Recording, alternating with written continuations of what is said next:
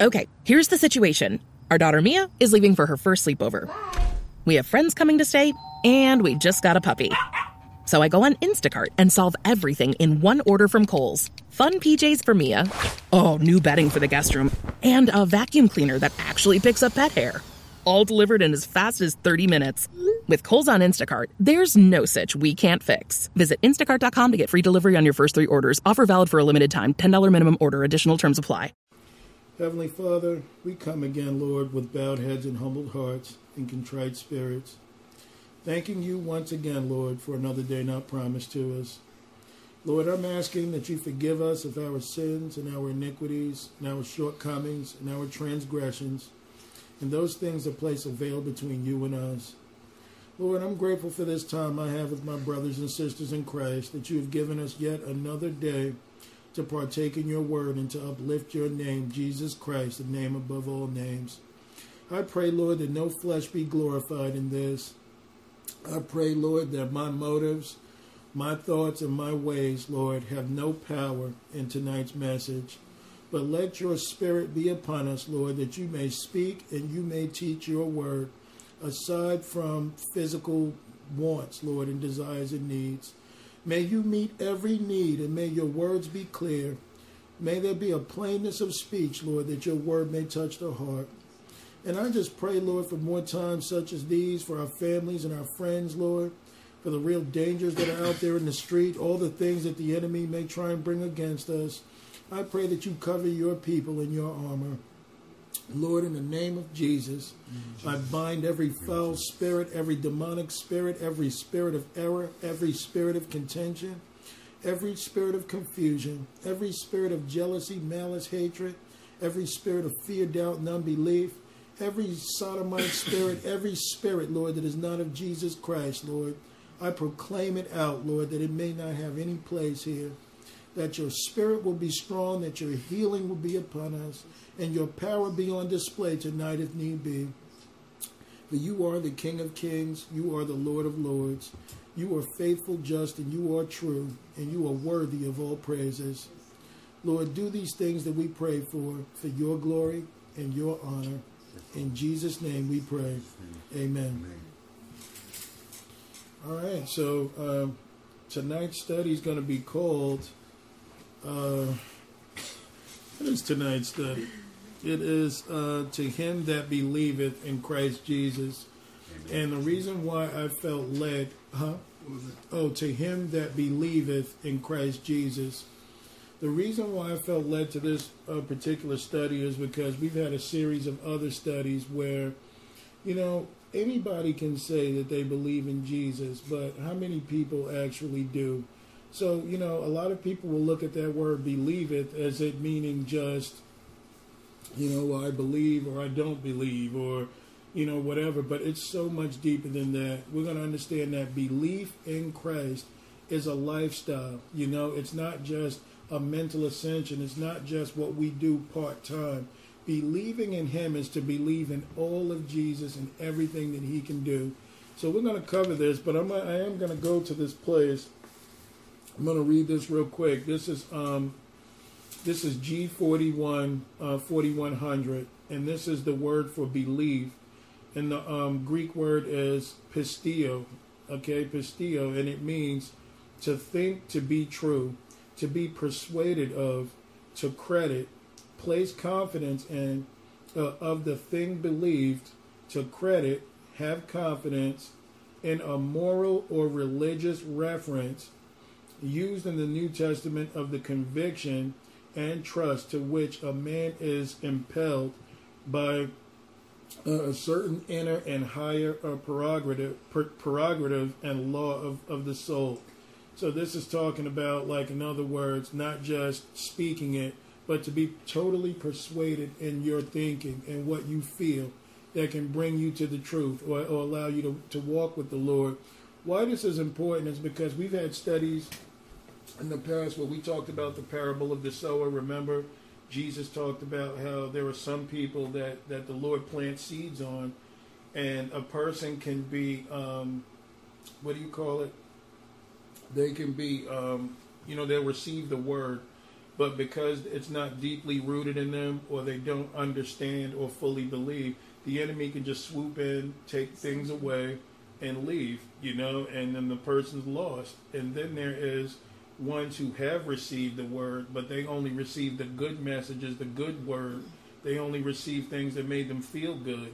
And even though, you know, we all know this book can cut your guts out. Mm-hmm. You can hear some things in here that are pleasant, and you can hear some things that you know that we're doing that we shouldn't, that are not so pleasant. So, those people, you know, when they hear about the things that God is calling us to do and what He desires, a lot of people will fall back or become offended because the, the word is asking you to do something. So they said that th- those people will back off because they're offended. Then there were other people who will come along and they believe the word, but then the cares of this life keep them from doing what God wants them to do. And then there are those who fully believe.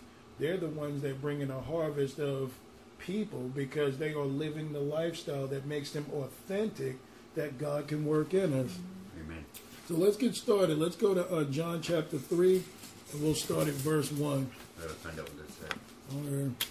It's my first time reading the Bible. Oh, yeah. I do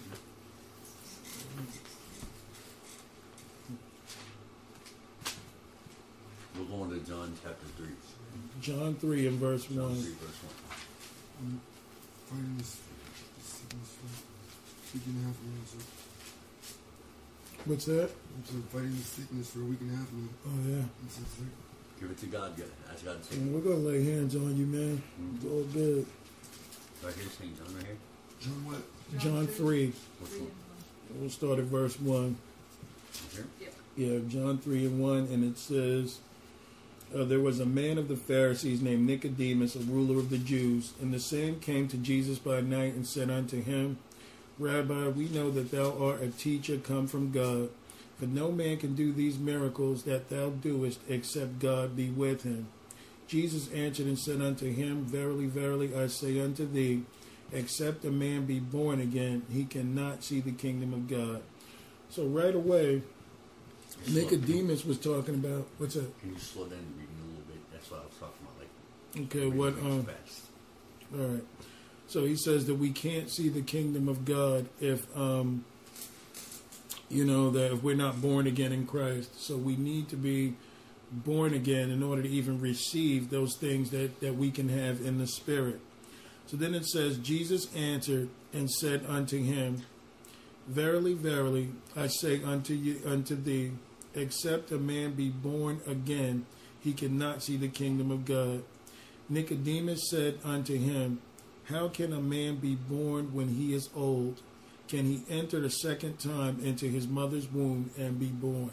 So we understand here that this guy is not understanding what Jesus is saying. Jesus is talking about a born again experience that you know they may receive the things of God, and this guy Nicodemus is thinking, "Oh, how can a man be born if he's old?"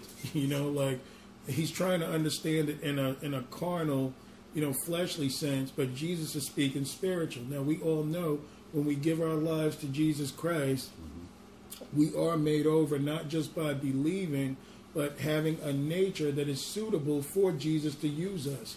Because the end game behind everything we do is Jesus Christ in us. That is all we're doing, that is all we're trying to form, is the Spirit of Jesus Christ living in you to do a work in you. Jesus answered, Verily, verily, I say unto thee, except a man be born of water and of the Spirit, he cannot enter into the kingdom of God. So this born of water can be, you know, also being born out of the womb, like our little one over there, or it can be, you know, being baptized and turning away from our sins like and coming right and, yes. and moving forward with Jesus. And then he says, born of the Spirit. That's a baptism given by God that only we can have if He gives it. There are many people that are born of the water. They've, they've repented of their sins and they've tried to move forward with Jesus. But what keeps us somewhat worldly is we haven't been baptized in the Spirit. When you're baptized in the Spirit, that means that you're of that nature of Jesus. It is his stamp of approval on your life that you can go mm-hmm. forward and like the things that he likes and dislike the things that he doesn't like. Mm-hmm. right? So it says, uh, that which is born of flesh is flesh, and that which is born of spirit is spirit. So the two do not go together. You're either born of the flesh, which is just how you know you are in this world, or you're either born of the spirit, and what Jesus Christ calls, marvel not that I said unto thee, ye must be born again. The wind bloweth where it listeth, and thou hearest the sound thereof, but canst not tell whence it cometh and whither it goeth so is everyone that is born of the Spirit. So Jesus here is saying that if we are born of the Spirit, we only do what the Spirit of God tells us to do. That is what we do. So this is talking a whole different life of existence. Not our ideas, not our wants, not our desires. It's what the Spirit of God wants us to do. Now, of course, He'll allow us to get married and do things and family and all that, but when it comes to doing the Lord's will, we have to be um, led by the Spirit in all things.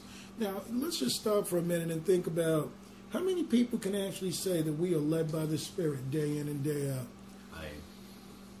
You're led by the Spirit in everything you do? I agree. Well, that's awesome. I mean, because I don't even feel like I'm at that place yet of total obedience to doing what the Lord says. Well, for instance, um, yeah. there was a guy that about six years ago. He, had, he was missing part of his leg from mm-hmm. diabetes. Mm-hmm. And there was so much snow outside. And I went to go get on the bus, and I told the bus driver, I said, stop, because I felt something in my body. He said, go, go, help him. And I went up and I picked him up over my shoulder and brought him onto the bus. And then walked over and got his stuff and brought his stuff on the bus for him. That's and everybody awesome. started clapping. I looked at everybody. I said, why, why are you clapping? I said, this is what we all need to do. Amen. Mm-hmm. That's right to care for your brother. We're going there tonight. That's awesome. So, you see, anyone that's led by the Spirit of God is a true son of God. Because, as we talked about in previous teachings, you know, at one minute we're here, like in Bible study, and we're praying and doing all these things for the Lord, but then we can go right out into the world and do some of the things that Jesus Christ doesn't want us to do. So that wouldn't be totally led of the Spirit. So we got to understand to be led of the Spirit is to do what the Spirit wills. Verse 9 Nicodemus answered and said unto him, How can these things be?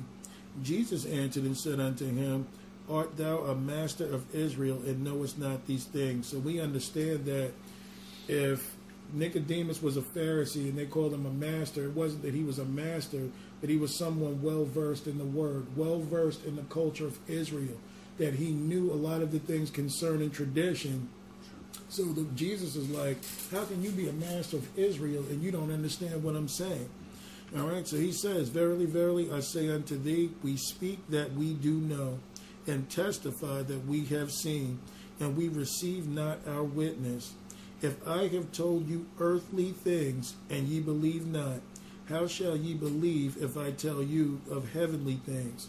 So this is what keeps a lot of us back from the spirit and what God wants us to do is because we start out, you know, in earthly things and then we're it's fine, then we're led unto spiritual things. But if we don't even understand the spirit, then we first I mean we don't even understand what God is telling us in the earthly realm what we should and shouldn't do. We can never get to the spiritual things that God wants us to see, yes. you know, and understand. So I just pray right now the Spirit of the Lord moves in this place. That's okay. Verse 13 And no man hath ascended up to heaven, but he that came down from heaven, even the Son of Man which is in heaven. And as Moses lifted up the serpent in the wilderness, even so must the Son of Man be lifted up. So going back to this born again experience and being like Christ, a true um, way of us knowing that we're born again is because we will lift up Jesus Christ. He becomes your everything. And that's why he says, as the serpent was lifted up in the wilderness, and that goes back to in Exodus, or I think it was in Numbers, when Moses, uh, when the serpents were trying to attack the people, and I mean, they were the unbelievers, so he, he took a um, serpent on a pole and lifted it up. But it was supposed to signify Jesus Christ, mm-hmm. you know, that, um, and all those that believed weren't attacked but for those who didn't believe, they were. And that's really symbolic for today because if Jesus is not your everything, the enemy is attacking you. And we know that he is a serpent and he's cunning and he's subtle with everything he attempts to do. So we've got to give the glory to Jesus, and that's what helps us to be born again and do what the Lord calls us to. All right? So it says in verse 15 that whosoever believeth in him should not perish but have eternal life. So then we go into that word believe it. We just explain what it means. And you know, for years, I believe that believe it is just to say, yeah, I know he exists. I know he's the Son of God. I know that they said he's coming back. And that was as far as I used to take it.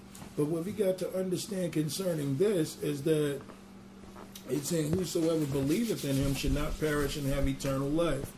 For God so loved the world that he gave his only begotten Son, that whosoever believeth in him should not perish, but have everlasting life.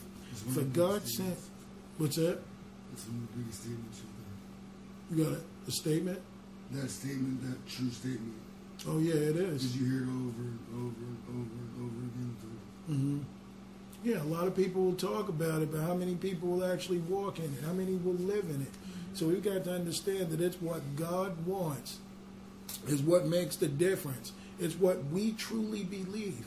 Because many of us can say, I believe, but when it comes down to it, you know, some people will say, well, that word applies somewhat, but not really, or this position is different, or well, that was back then, but what mm-hmm. God is doing today is something different. And we know that God's word doesn't change. And we know that God is the same today, yesterday, and forever, like the Bible says. So every promise that was given to those people in that time is the same things that we can have today if we truly believe. So that's what we're going to be talking about tonight. Whether or not we truly believe, and if we don't, what do we do to get there that we might be like Christ? Because that's what this whole thing is about. I think a lot of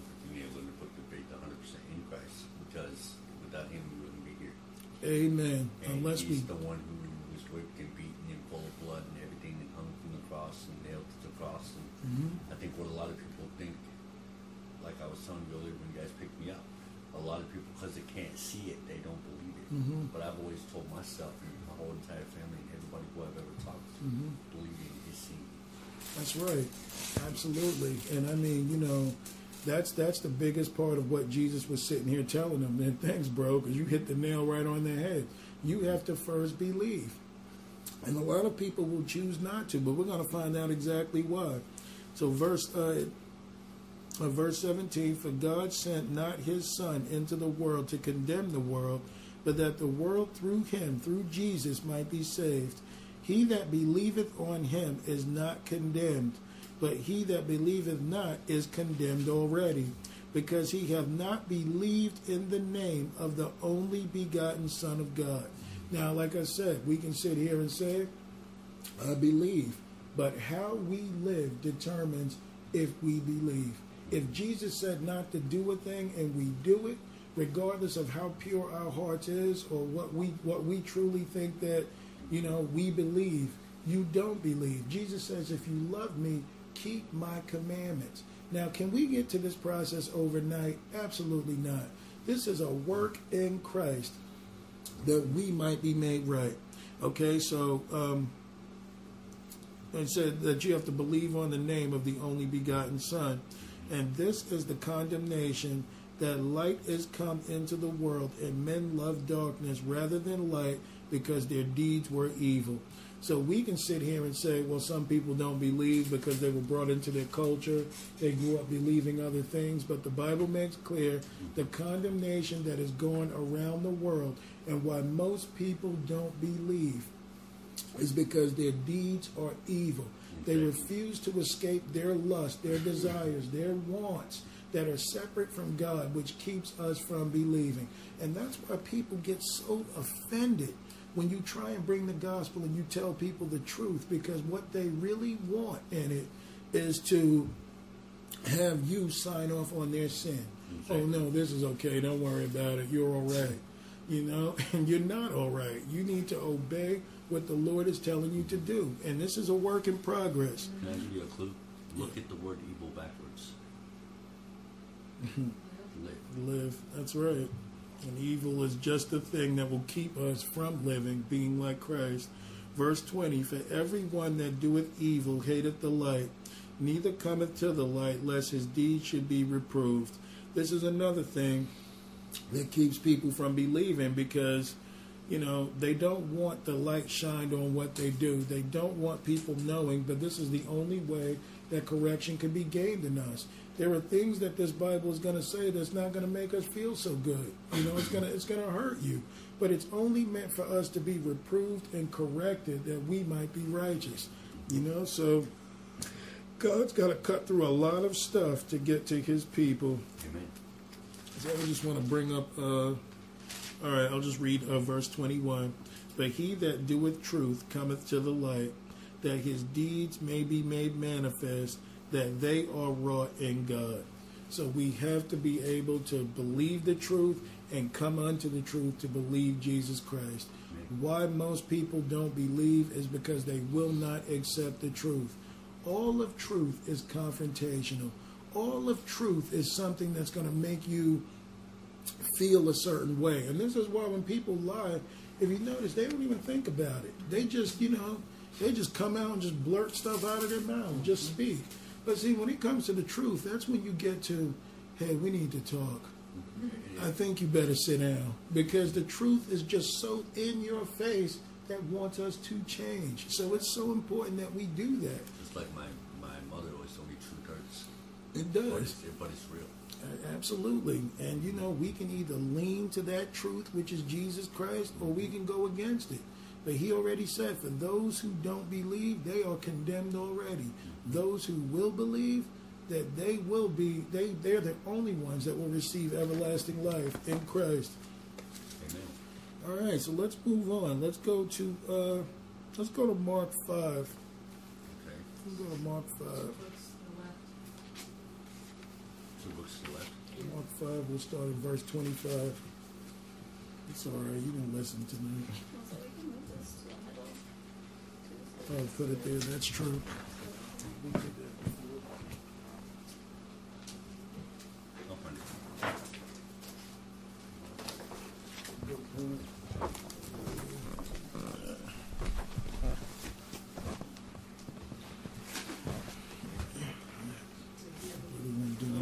That is a good baby.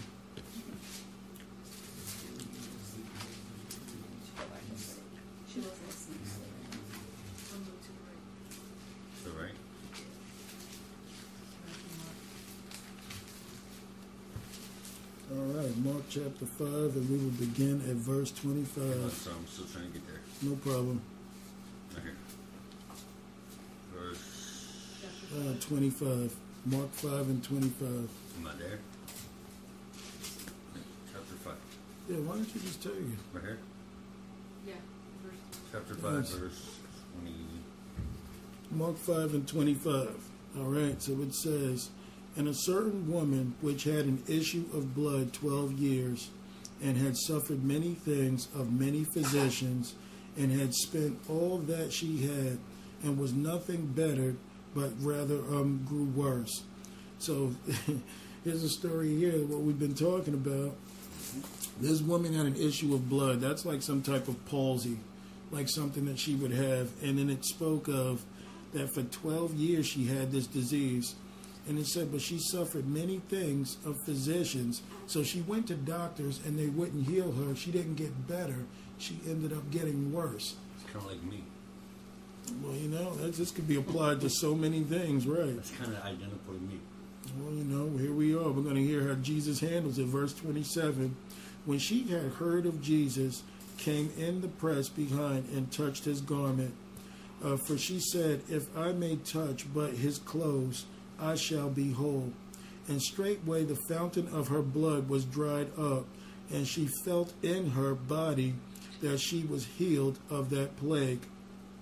And Jesus immediately, knowing himself that virtue had gone out of him, that word for virtue was the word dunamis, that there was power going out when he laid hands on her. And then it says, uh, turned him about into the press and said, Who touched my clothes? And his disciples said unto him, Thou seest the multitude thronging thee, and saying, Thou who touch me? And he looked round about to see her uh, that had done this thing. But the woman, fearing and trembling, knowing what was done in her, came and fell down before him and told him all the truth. So this woman believed that Jesus doesn't have to pray for me, Jesus doesn't even have to touch me. If I can just touch the hem of his garment, that I will be made whole. So you got to ask yourself, what type of faith is this? And you see, this is what also allows us to believe and for our faith to grow is if we know that if we have gone to the world and the world has failed you and will continue to fail you, then you only have one alternative solution, this woman was only looking for one alternative solution. She knew that it couldn't be relied on anything in this world, anything in the doctors, but her faith and her belief was that the Lord would heal her. And that was all it took. She didn't even touch Jesus. She touched the hem of his garment and was made whole. Now, I'm here to tell everybody because a lot of people don't think these things can be done today. I'm only going to talk about a testimony that I've had in my life that has helped me to show people that I know Jesus Christ is real. I had a friend that was HIV positive, you know, and she called me and told me that she was having a rough time. Doctors diagnosed and said that's what was going on in her life.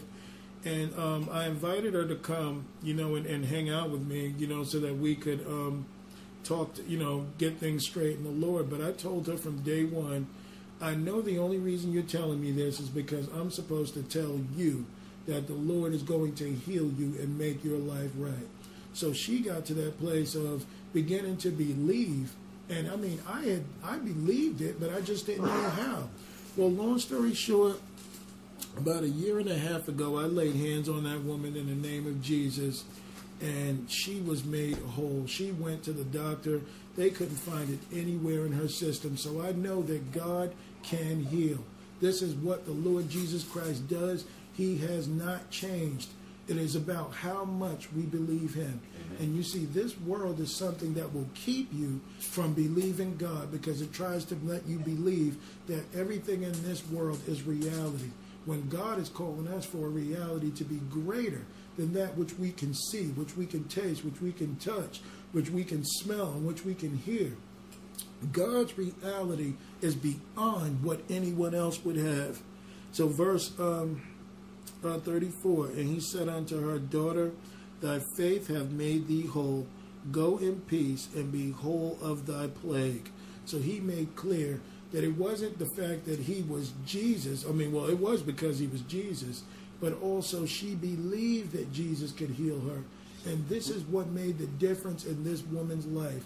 Unless we totally believe that Jesus is who he says he is, the King of Kings, the Lord of Lords, Unless we believe that there is nothing that he can't do, then we cannot believe in him. He is no good to you if you believe 20% of Jesus, if you believe 60% of Jesus, if you believe 90% of Jesus. He is no good to you until we believe in 100% of everything he said, everything he meant, and everything he wants us to do. That's kind of like me. That, that actually, even though it's female, talking about, but he actually sent an identical to me. Hey. Like I told my doctors, mm-hmm. the way you wanted me to take all this medicine and testosterone, I said, no. I said, no, I don't believe in you. I believe in Jesus. That's and right. I believe that he's going to make me 5'10 again and normal bones, normal structure. And, mm-hmm. and that's, and I believe that if we all put our faith into that way that that lady did, mm-hmm. that's when everything that's right, because we got to ask ourselves, man, where is our faith today in 2017, going into 2018? I don't care if you've got marriage issues. I don't care if you've got child issues. I don't care what's going on in your life, financial or otherwise. We've got to believe God that these things can be taken care Amen. of because inside from Him, we've got absolutely nothing. Amen. So let's go to Mark 11. Mark 11. Mark 11 chapter 11? Yeah, Mark 11, and we'll start at verse 15.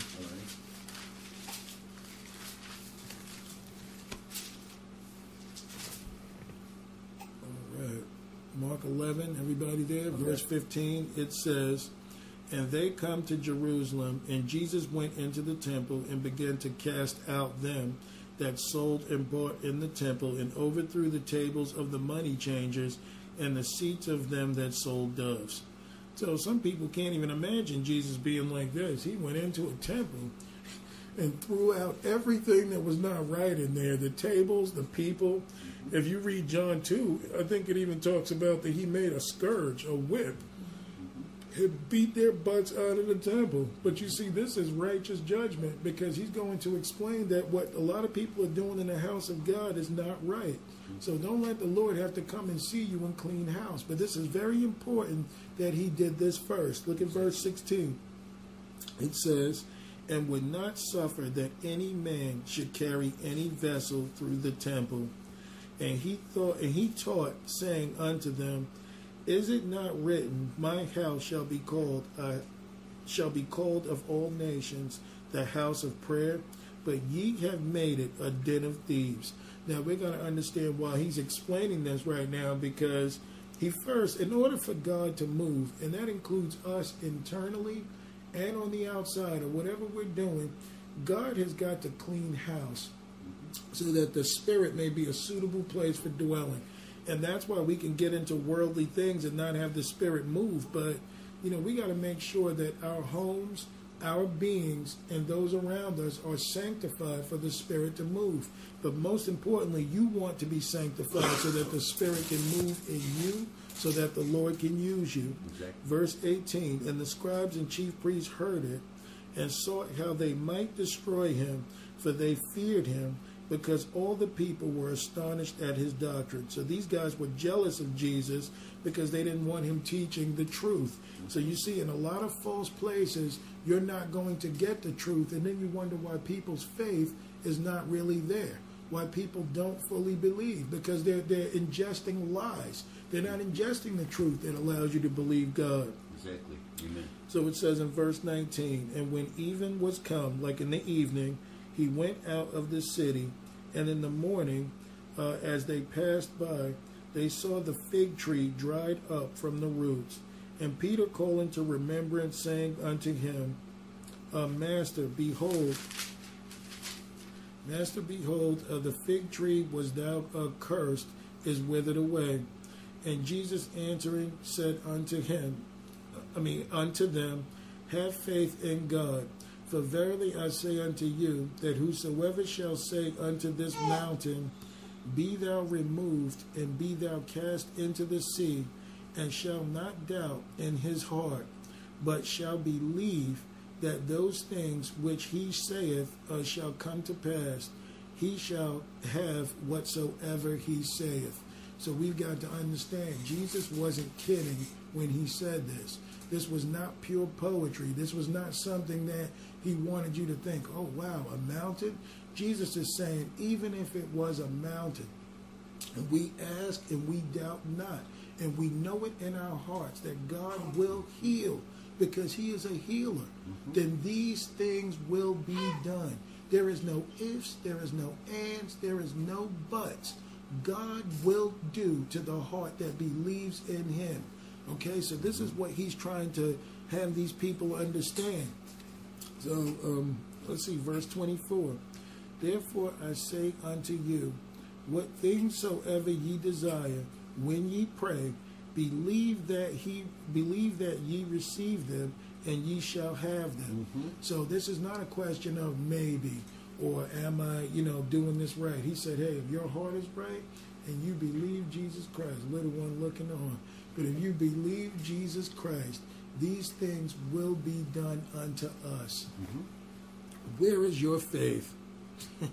Verse 25 And when ye stand praying, forgive if ye have aught against any, that your Father also, which is in heaven, may forgive you your trespasses. So, in order to receive these things, you've also got to have the right heart.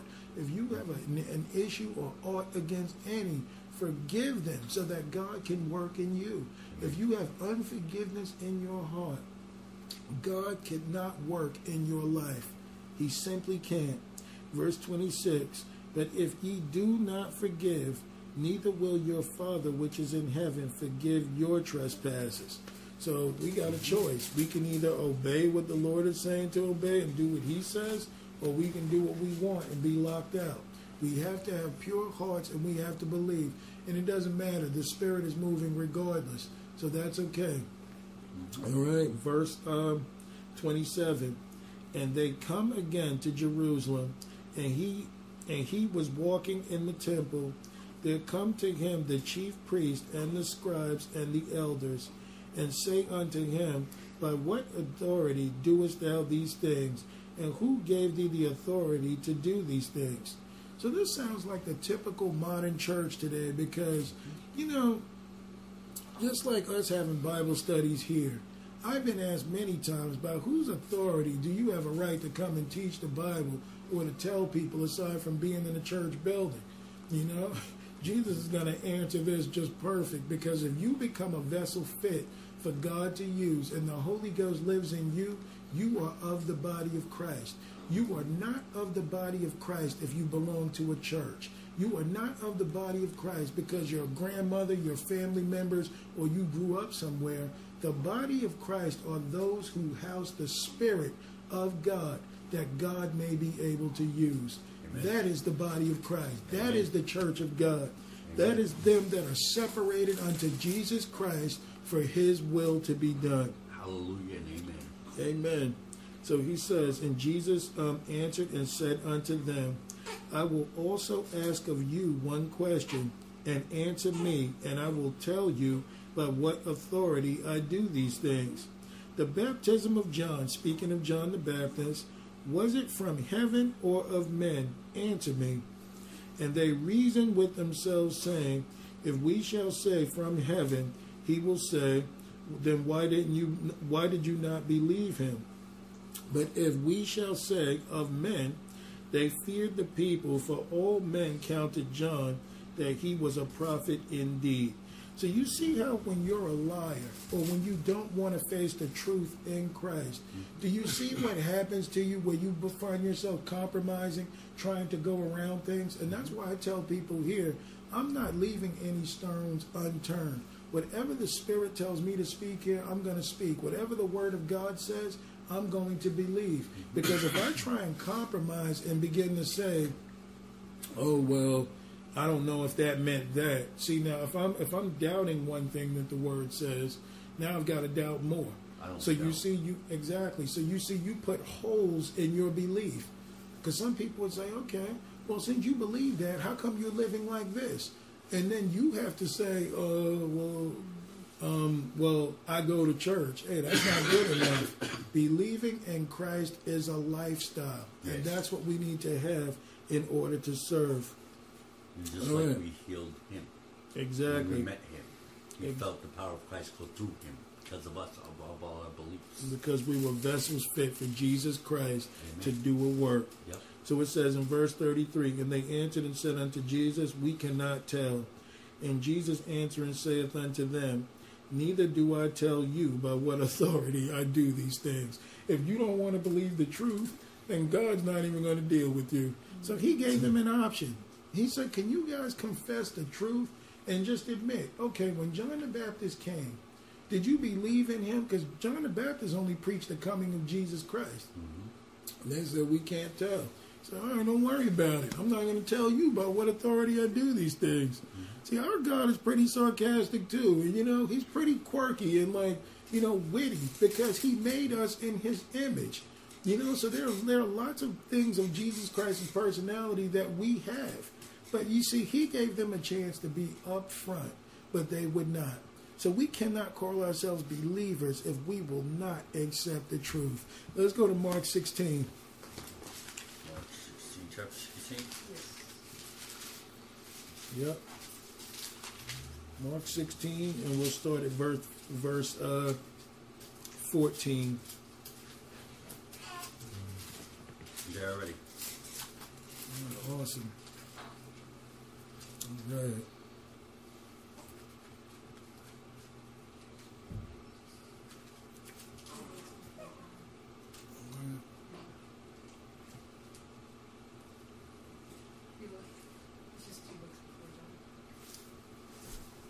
right, so we'll go to Mark 16 and we'll start at verse uh, 14. And it says, What's that? Where's Jacob? Uh, I guess he's on his way. So Mark 16 and 14, and it says, Afterwards he appeared unto the eleven as they sat at meat, and upbraided them uh, with their unbelief and hardness of heart, because they believed not them which had seen him after he was risen. So remember, if you go back to the beginning of Mark 16, there were people that believed mm-hmm. that Jesus Christ was raised from the dead. You know, the first people to see him was Mary Magdalene, remember? And then um, John and Peter came looking for him to see him. Now, he's sitting amongst the 11, not 12 this time, because Judas was a traitor, remember, and he hung himself. Mm-hmm. Well, this is after the resurrection of Jesus Christ. And um, he says they appeared and they sat there unbraided, upbraided uh, them that uh, with their unbelief and hardness of heart. But Jesus said, this is verse 15, and he said unto them, Go ye into all the world and preach the gospel to every creature. He that believeth and is baptized shall be saved, and he that believeth not shall be damned. So a lot of people will take this and say, well, when Jesus meant go and preach the gospel everywhere, he just meant like, you know, he was only talking to the disciples, you know, because after all, they had to do the work. So why do you think in 2 Timothy chapter 2 that God is looking for a vessel fit for the master to use? Because he intends for the same things to happen with us. But why most of us don't believe that Jesus wants us to go and share the word is because a lot of people are slothful. They are lazy. And more importantly, they are afraid to go and put themselves out there. What's that? Who's, who, who started that rumor? Who started what rumor? That Jesus doesn't want us to go pursue the oh man, that's in so many churches today, man. You got mm-hmm. people saying Jesus did it all, the that disciples did it. That was just manifested in their, in their own. Exactly. It's never said that anyone in the Bible never once. That means they use the words of the Bible and put it in their own perspective. It's their own lust. Because think about it. And, and I'm not trying to pick on churches. Churches serve a purpose. They have good places for people, but you got to understand. Jesus said, "The wind blows where it listeth, and neither can tell the sound thereof." Meaning, everyone led of the Spirit. If everyone gets led of the Spirit, what will happen to that church? You think about that. Once people grow up and decide to serve the Lord, believe in Jesus Christ, mm-hmm now I don't have an income. I don't have a job. So now what am I going to do? You see, so I think in many places, not all churches, some churches are beneficial for growth, but then there are others. They get you to the point of believing somewhat, but then they want to keep you confound to their needs, to their desires. But see, a man that is fully after Christ, I mean, he can just tell you to get up and go and serve him and do whatever now. So God wants us to be vessels unto Him that He may use us at His leisure.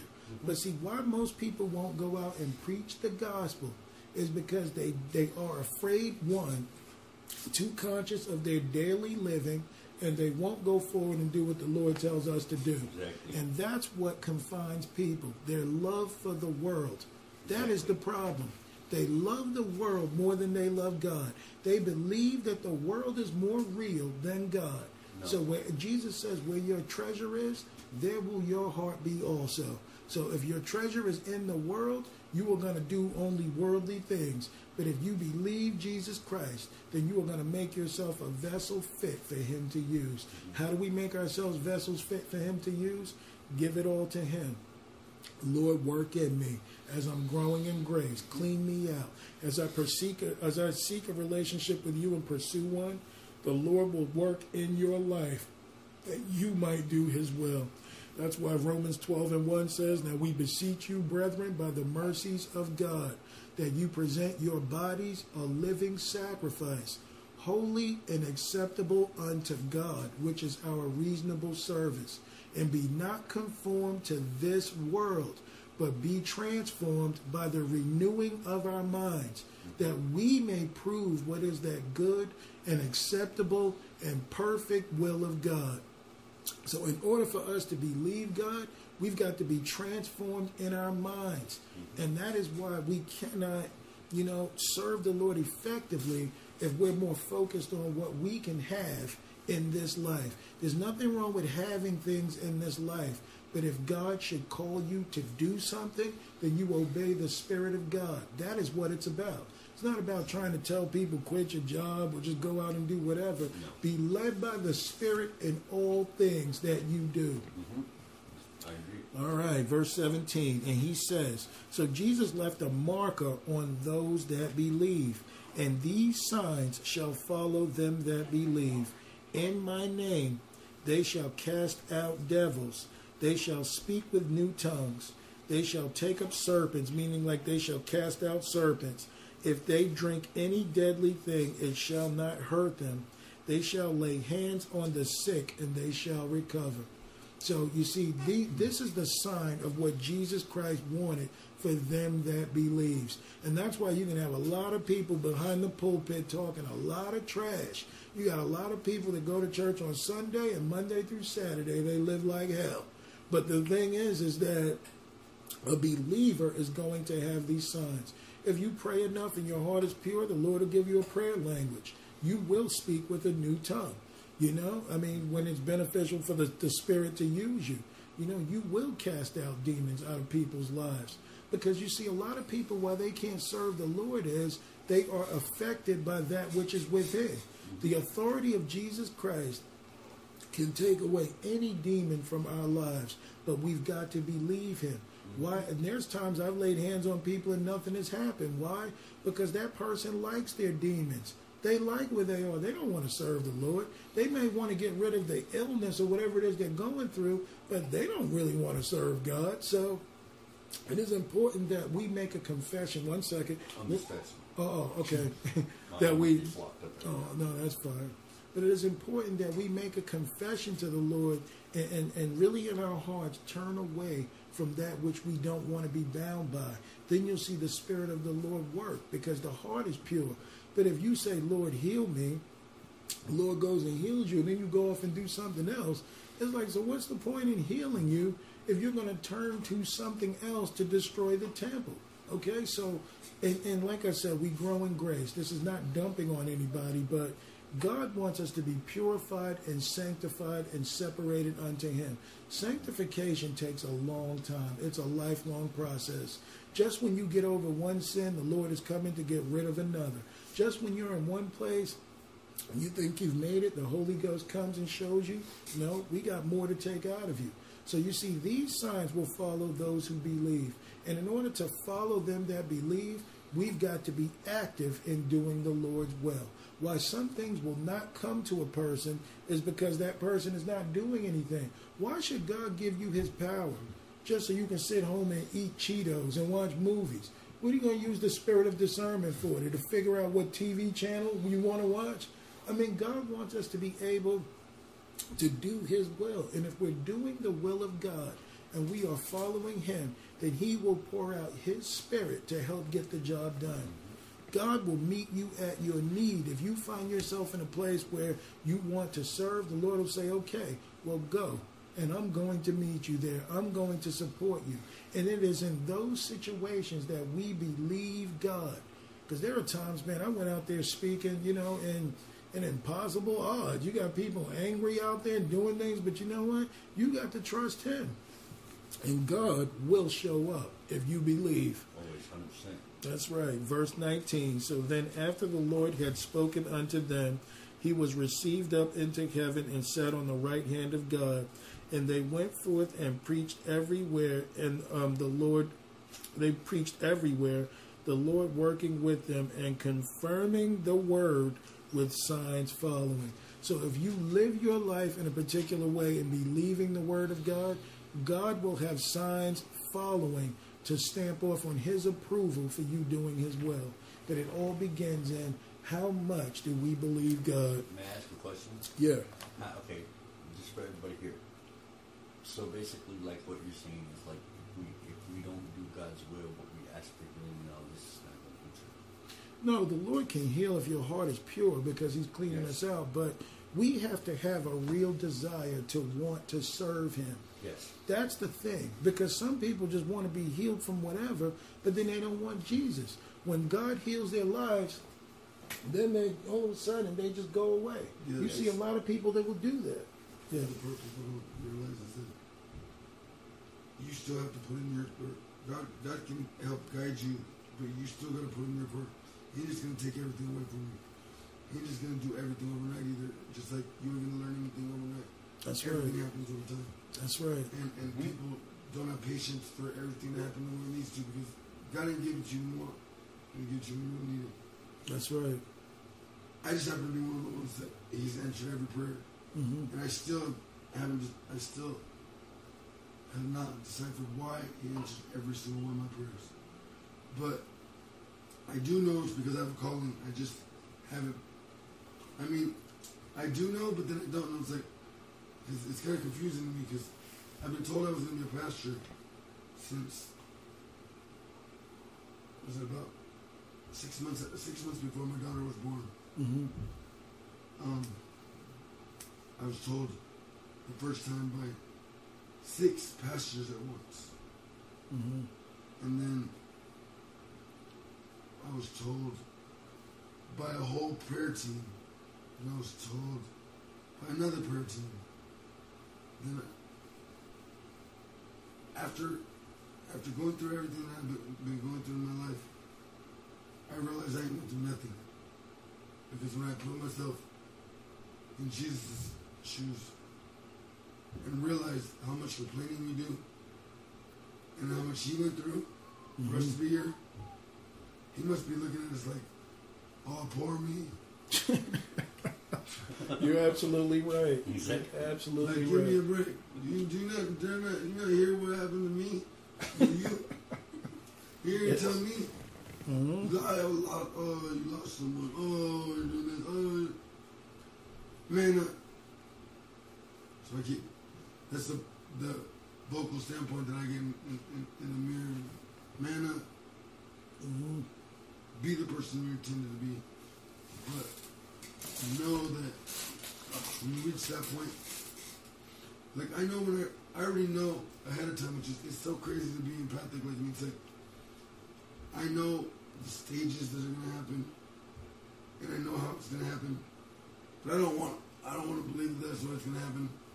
God's already told it to me in my head, but it's like really God, and then and then I have to get confirmation by him like slapping in my face. Mm-hmm. And he will. He'll get your attention, that's for sure. And you're absolutely right because the more God conscious we become, the less self conscious we become. So you're absolutely right, Eloy. I mean, this is this is what it's about: is being effective in serving Jesus Christ. Let's go to, uh, man. I'm glad you said that. Let's go to Matthew 17, and we'll start at verse 14. Matthew, Matthew 17, yeah. Yeah, go backwards. Matthew? Amen. I love Matthew. Oh, yeah. Matthew is Matthew Romans, man, really convicting. Oh, yeah.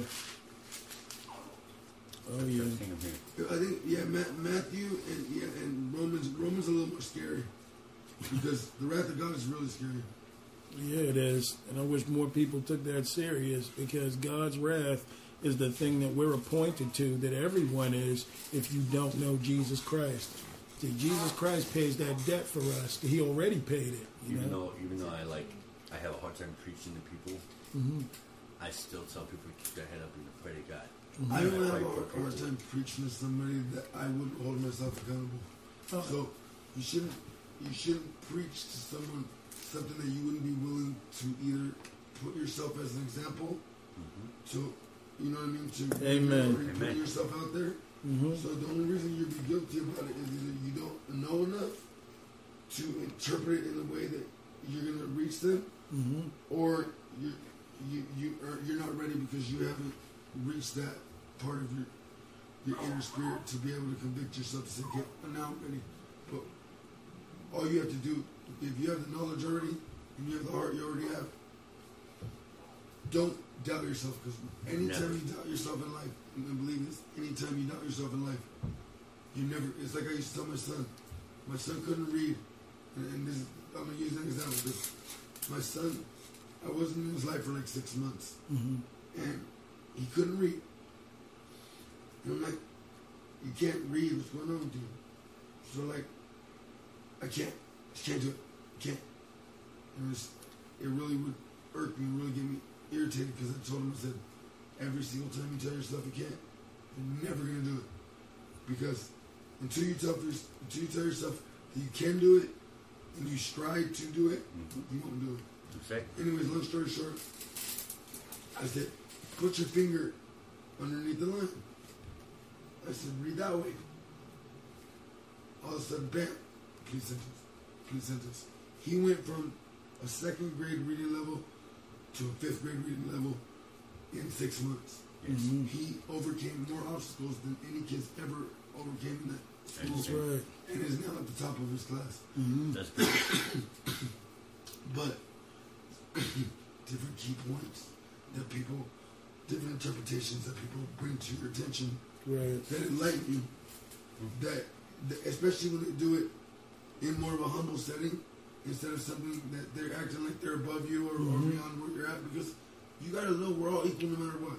That's right. Amen. We all have our own talents. Amen. Amen. We all, and, and, we all have our piece of the pot. You know what I'm saying? I agree. We all have to look at each other like that and, and, and sit there when someone has to speak. We sit there, we listen. Mm-hmm. The other one speak, we sit there, we listen. But the hardest thing for me is to not interrupt because of the ADHD part. So I, it's taken me a long time to humbleize myself and, and, and, tell myself, shut up, shut up, shut up. Hmm. Because sometimes you just need to listen, open up your ears. Because when you, when you, when you listen to what you need to hear, then you're like, oh, all right, now I get it. Mm-hmm. But you don't get it until you open up your ears. Hey, amen. You're absolutely just, just right. Just like a lot of people, how they think because I went to, I had to be homeschooled for six years mm-hmm. because I had a traumatic brain injury when I hit the so hard, I was flip flopping in the road. And mm-hmm. I had to get life flighted to the hospital, and they got me in. They told my mother to prepare for a funeral, and I was in the coma for like 30 days. And when I woke up, I couldn't open my eyes, but I, all I seen was like purple, like purple angels with wings, mm-hmm. and that's all I seen. Man, your testimony is gonna reach the world, bro. Every, it's gonna reach the world. Absolutely. Every, every since I told my mother, you know, I said, look. 14 brain up brain surgery. Yes. You don't even understand. Even though I told my mother, you know, that whatever I've done in the past to. For you to be able to speak, it's a miracle. For exactly. you to be able to walk and talk. Uh, the, uh, uh, no, you're absolutely right. And I mean, you know, this is something that we got to recognize. I'm glad that you brought this up because mm-hmm. with your situation, I had it prophesied. I was about maybe three months old or just born, but I, it was prophesied that I would be a man of, you know, that would teach the word or be a speaker or a pastor or a minister. And, you know, I never believed that. And I ran from that for years until one day the Lord just made it right. But I knew that He was working on me first with cleaning me up and making me available for him. And he just took over from there. So if, if it was prophesied and that prophecy is true, because I can already hear it in the way you speak, that you do have a gift of teaching, that if you just let the Lord work in you and do what he needs to do, that will come to pass. Because one thing about our God is he cannot lie. Mm-hmm. He, he cannot lie. So if he told you that, I can totally see it coming in you. I can tell, brother, you got the gift, and you do too, of evangelism. We just need to be able to be available for the Lord to work. The more we get in this word, the more we get in the prayer, the more we believe, mm-hmm. He washes us clean as vessels fit Amen. for Him to use. A lot of people got to realize that we're not on this earth for ourselves. We're on this world to serve God and Amen. serve Jesus and do what He wants us to do and asks us to do. he tells right. us do. we must demand we must command to all his sayings and doings and teachings of what he wants us to do. Amen. It's, it's funny to me though, everything revolves around being selfish. So it's like I was selfish for so long. Me too. And, and, and me self-centered, too. right? But leave it to me to become self-centered on the way I help people. I help people because it makes me feel good. Mm-hmm. I, um, I know that, I know that by doing good and, and, and, and by doing things right by God, my life's gonna be blessed upon blessed, and it's like the only thing that I told myself that I would do is I wouldn't get greedy this time. God blessed me and my dad with two hundred fifty six thousand dollars. We spent two hundred fifty six thousand in like three years. Um, didn't have nothing really to show for it. I mean, I had a motorhome, six cars, and we went to Vegas a bunch of times. But mm-hmm. reality was, is I wasn't educated then as much as I am now, and I wasn't I hadn't gone through what I've been through. And um, I know, like, like last year, I almost got signed. I got signed. Um, I backed out at the last minute um, because I wasn't ready to, to go off into the to the world and do the worldly thing as a rapper. Um, I, I make I make beats. I play three, three different instruments. I mean, I've been rapping since I was 16, and I know I'm good at rapping, but I knew that I knew the one thing that if I went and I signed, I would be doing all these shows and not having my kids in my life. I'd go out and I'd get another life. Mm-hmm. And I'd put, and, and, and, and, where would my where would my kids be? They, they would be left behind, and I would just be an, another um, abandoned another. I'd be you know I, I'd be another one of the fathers that are deadbeats, and I, and I've always been a father of my kids. So for me, they were my life for all those years. I can't just walk away. I can't just back out. Mm-hmm. I mean, that's like giving up. Even though I might not get full custody again, um, me hearing my son saying that he, that, that he loves me and misses me every day, that was so strong and powerful for me that I, it woke me up. Mm-hmm. It, it, it, was something I told my son I would try now. I, I, I'm willing to try now. Because if I coach right now, I'm going to lose that. Mm-hmm. And, and, and, that that to me told me that he still loves and respects me. That's right. He's just waiting for me to, to, man up. That's right. And God loves us just the same. I mean, and, and greater than and, that. So he's got a purpose for every single one of us here. That, and better than what we can plan for ourselves. That's the other lesson i I've been talking to a lot of people lately about changing I'm, I've been building a team myself. Like, I've been trying to get a lot of people to get on the same board with me, the ones that have potential. Mm-hmm. Um, because there's gonna come come time when when we will have a voice, and and we need to be heard. You know what I mean? Because there's some profound, intelligent people on the street. People just don't realize it. I mean, far few between. Because you you run into a lot of idiots, a lot more on it, um, dummies that want to just keep doing what they're doing, and mm-hmm. they don't care. Mm-hmm. But then you run into these people that you're like, whoa, and they give you the shivers. Um, but see, like, I do it right back to them because they're like, wow. They look back at me like, you're like that too? check this out. I mean, it doesn't really matter how you know it. You just know it when you meet someone. You know, you know, they look directly in your eyes. They, they put all their heart and effort into it. And you can tell that they, they don't deal with bull crap. They, they don't play. They're, they're, they're, very old school and um, they're very driven when it comes to values. Mm-hmm. Um, that being said, I said, we need to remember to forgive God though, because a lot of times we blame God and we don't realize we blame God. But when we walk away from God, that we're blaming Him. Mm-hmm. It's not so many words, but we're blaming Him because mm-hmm. what did He do wrong for you to walk away from Him? That's right. If you did nothing but right by you, what, what made you walk away then? That's right. Just because you're scared? You can't hide from them. Mm-hmm. So it's like, Amen. And, and if Amen. God is the Father of fathers, just, just think about it. When you walk out of your parents' house and you don't call them for a year, you don't think they hurt and worry? You That's don't think right. God hurts and worries and wonders what the heck are you doing? Why are you in my house? Amen. Amen. I mean, it's just the same thing. like, I, I just started deciphering that in, in, in a way that I could tell people about it, and they start thinking about it. You know, like wow, I never thought about it like that, but it, it's true. Mm-hmm. We we blame God so much, and God has to sit there and just deal with it. And it's like that is the long suffering and the gentleness of God. Mm-hmm. You know that that He has the power to really get rid of you if He wanted, but His heart towards us, He's so faithful you know, he sees the beginning from the end and he urges his people to get it right. God doesn't want to damn anybody to hell. No. He really doesn't.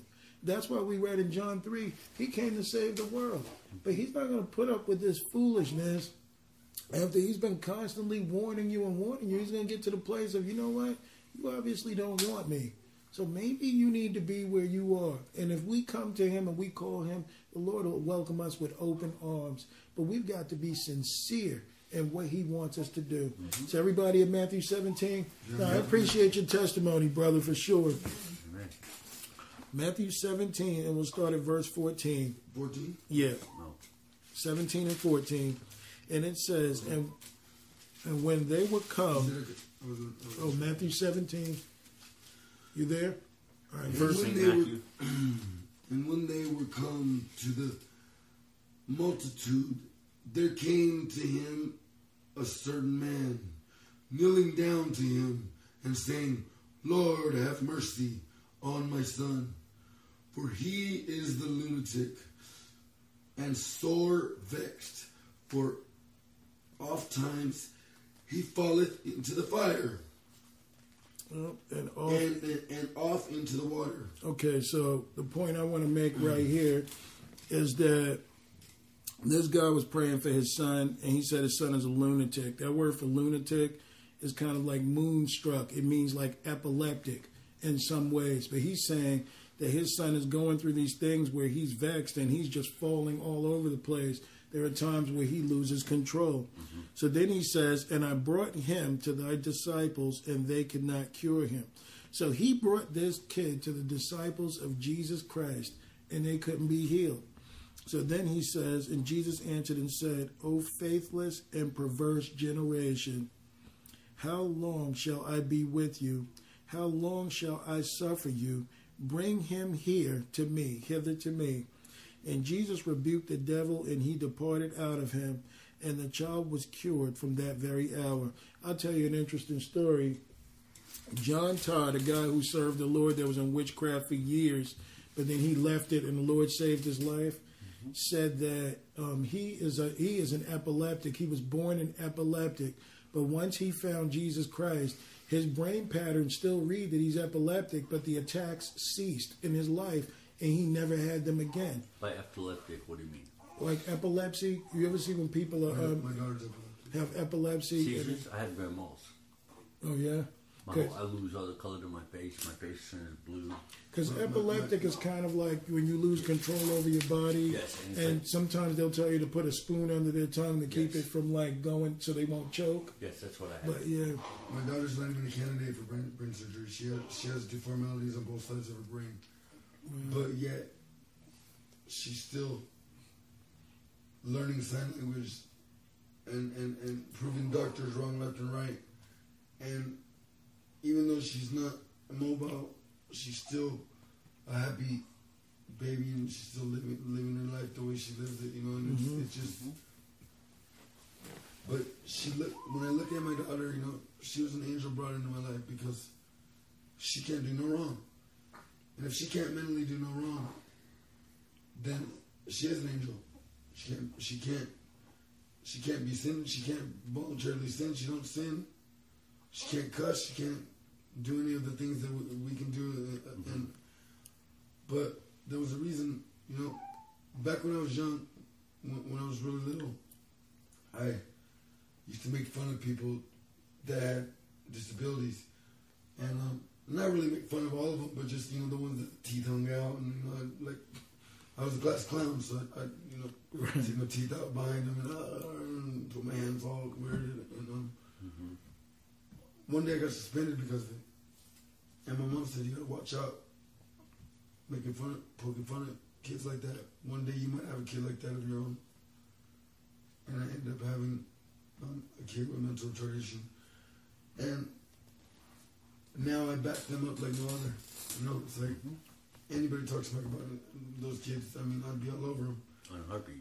But but I realize that sometimes you got to get put in your place before you have an understanding for it. Mm-hmm. I mean? It Absolutely. takes a lot. Of, it takes a lot of things that we need to go through to be real humble. Mm-hmm. We think we're humble, and then no, no, no, step down. Think you're humble, no, no, no, step down. That's right. Sometimes wow. God's got to bring us low so that we can be made right. Because pride is the very first sin that made man fall from heaven. Yep. I mean, made Lucifer fall. So, verse 18 says So Jesus rebuked the devil, and he departed out of him, and the child was cured from that very hour. Then came the disciples to Jesus apart and said, Why could not we cast him out? And Jesus said unto them, Because of your unbelief. For verily I say unto you, if ye have faith as a grain of mustard seed, ye shall say unto this mountain, Remove hence to yonder place, and it shall remove, and nothing shall be impossible unto you. Now think about that. Look at how many things they'll tell you there's no cure for, there's nothing that we can do. And he's telling you, man, if you even have faith as a grain of mustard seed and you really believe, mm-hmm. these things can be done. I'm a living witness to tell you that this is true, but I also know I need more faith. Mm-hmm. I need more faith to do a mission impossible to reach the lost of those people out there that can't get it. But look at what he says in verse um, 21. Howbeit, this kind goeth not out but by prayer and fasting. So, what Jesus was able to do was to deny the flesh, is why his spirit man was so strong. Mm-hmm. And that's why, you know, I encourage people in their walk to fast. Pick a day or whatever like that, you know, sun up to sundown just to subdue your flesh so that your spirit man will grow stronger. Mm-hmm. It's not you that doesn't want to believe, it's your flesh. Mm-hmm. And that's why the Bible says the spirit is willing, but the flesh is weak. And that's why it's important that we subdue this flesh, mm-hmm. that the spirit man that God gives you can grow and do the things of God. It's kind of like how my doctor said that this acromegaly is not beatable, it's only manageable. Mm-hmm. I looked him straight in his face and I said, I can do anything with God. That's right. In Christ Jesus, all things can be done. But you see, when you got that kind of faith in the world, they look at you like you're some kind of nut. Mm-hmm. You know, and you man, this guy's mm-hmm. crazy. Mm-hmm. But see, that's the reality of Jesus Christ that the world is not ready to receive. Mm-hmm. Let's go to John. Uh, John. Uh, let's go to John six. Which is left or right? Right. Yeah.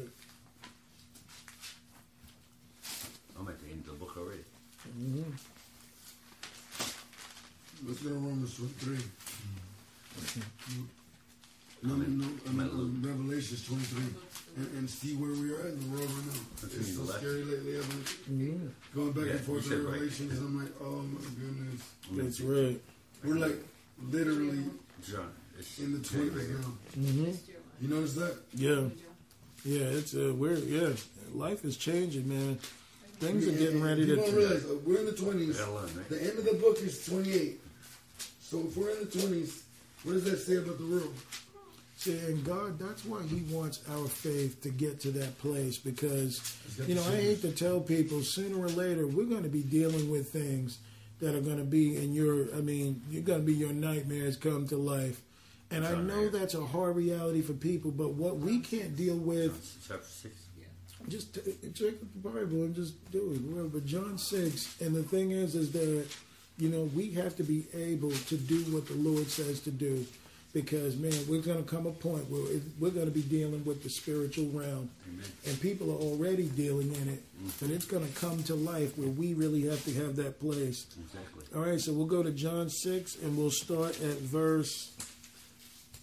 Uh, let's start at verse 20, 35. 35. John 6 and 35. And it says, And Jesus said unto them, I am the bread of life. He that cometh to me shall never hunger, and he that believeth on me shall never thirst. But I said unto you, that ye also have seen me and believe not. All that the Father giveth me shall come down to me, I mean, shall come down uh, and him that cometh to me I will in no wise cast out.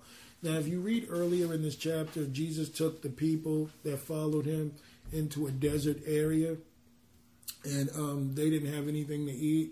Jesus looked and saw how much food they had. They had two loaves, and um, I think, or two fishes, or two fish and um, five loaves. Mm-hmm. So you know that represents the number seven, where God was getting ready to do something spiritual. So he took the he took the bread and brought it up in the air to the Father. He blessed it and he began breaking it and he fed four thousand. Not only did he feed them, but they had twelve baskets full. You know, symbolizing God's government. Remember, twelve is God's number of completion. So we understand that when this was being done, God was trying to show them, when Jesus was trying to show them, that it doesn't matter where you are or what your circumstances are, I can provide for you out of nothing. And that's what God will do if you believe. Amen. I totally believe this. So he's saying that after all he did, these people don't believe. Even after taking them from a desert place, they came back to Jesus Christ for food, but they did not want Jesus Christ in them. They didn't want his lifestyle, they wanted the miracles. And this is where most people are today. They'll accept the things that God that they can get from God, but they don't want God. And aside from that, you can't have God. You no. can't you can't pimp Jesus. No. You can't take what you want from him and then go and live your life. No, You've got to want him and everything else will be added unto you. He says, first seek the kingdom of God and all of his righteousness, and all these things shall be uh, added love, unto us. And all his love and righteousness. That's right. Right, so these people didn't believe. Verse 37 All the Father giveth me shall come to me, and him that cometh to me I will in no wise cast out. For I came down from heaven, not to do mine own will, but the will of him that sent me. And this is the Father's will, which hath sent me, that of all which he hath given me, I should lose nothing, but should raise it up again at that last day. And this John 6 and verse 40, I'm at now. And this, in this book, you don't go to the. Yeah, it does. No, that's like so. Oh, that's First John. Um, I wanted to go to um, John uh, six. Yeah. Right, John six, and we're at verse forty right here. All right. All right, John. John yeah. John 6, and we're at verse 40. It says, And this is the will of him that sent me. This is God the Father's will, that every one which seeth the Son and believeth on him may have everlasting life, and I will raise him up at that last day. So what do we what does it take? The Father's will is that we believe in Jesus Christ. And we already learned that that believing in Jesus is greater than just saying it with our words, just you know, fantasizing about it. It has to be a lifestyle. We've got to believe God. Amen. I'm sorry, little one. But then it says in verse 40, let's skip down to 43. Jesus um, therefore answered and said unto them, Murmur not among yourselves. No man can come to me except the Father which uh, hath sent me draw him, and I will raise him up at that last day. It is written in the prophets, and they shall be taught. They shall all. Ta- they shall be all taught of God. Every man therefore that have heard and have learned of the Father cometh unto me. So you know that Jesus and his Father are inseparable. So that's why we can say, God bless you.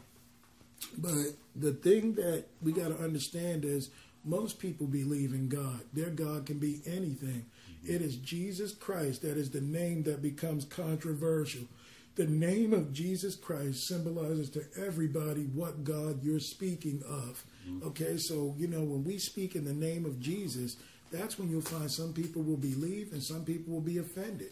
But see, when you say God, no one is really worried about that because everybody believes in some type of God. Yeah. You can make this TV your God if that's what you choose. It doesn't make it God. No. But this is what you can call it. Yes. when you say the name of Jesus Christ, you are speaking of the one true God, the only true God.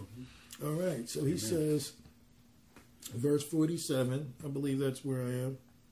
Or verse 46 uh, Not that any man hath seen the Father, save he which is of God, hath he seen the Father. Verily, verily, I say unto you, that he that believeth on me hath everlasting life.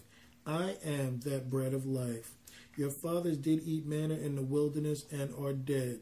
Another name for wilderness is kind of like the world. It's kind of like a barren place. Yes. These people were seeking from God what they can get from Him to sustain self, but they were not seeking Him. Jesus will sustain you. This is the bread that cometh down from heaven, that a man may eat thereof and not die.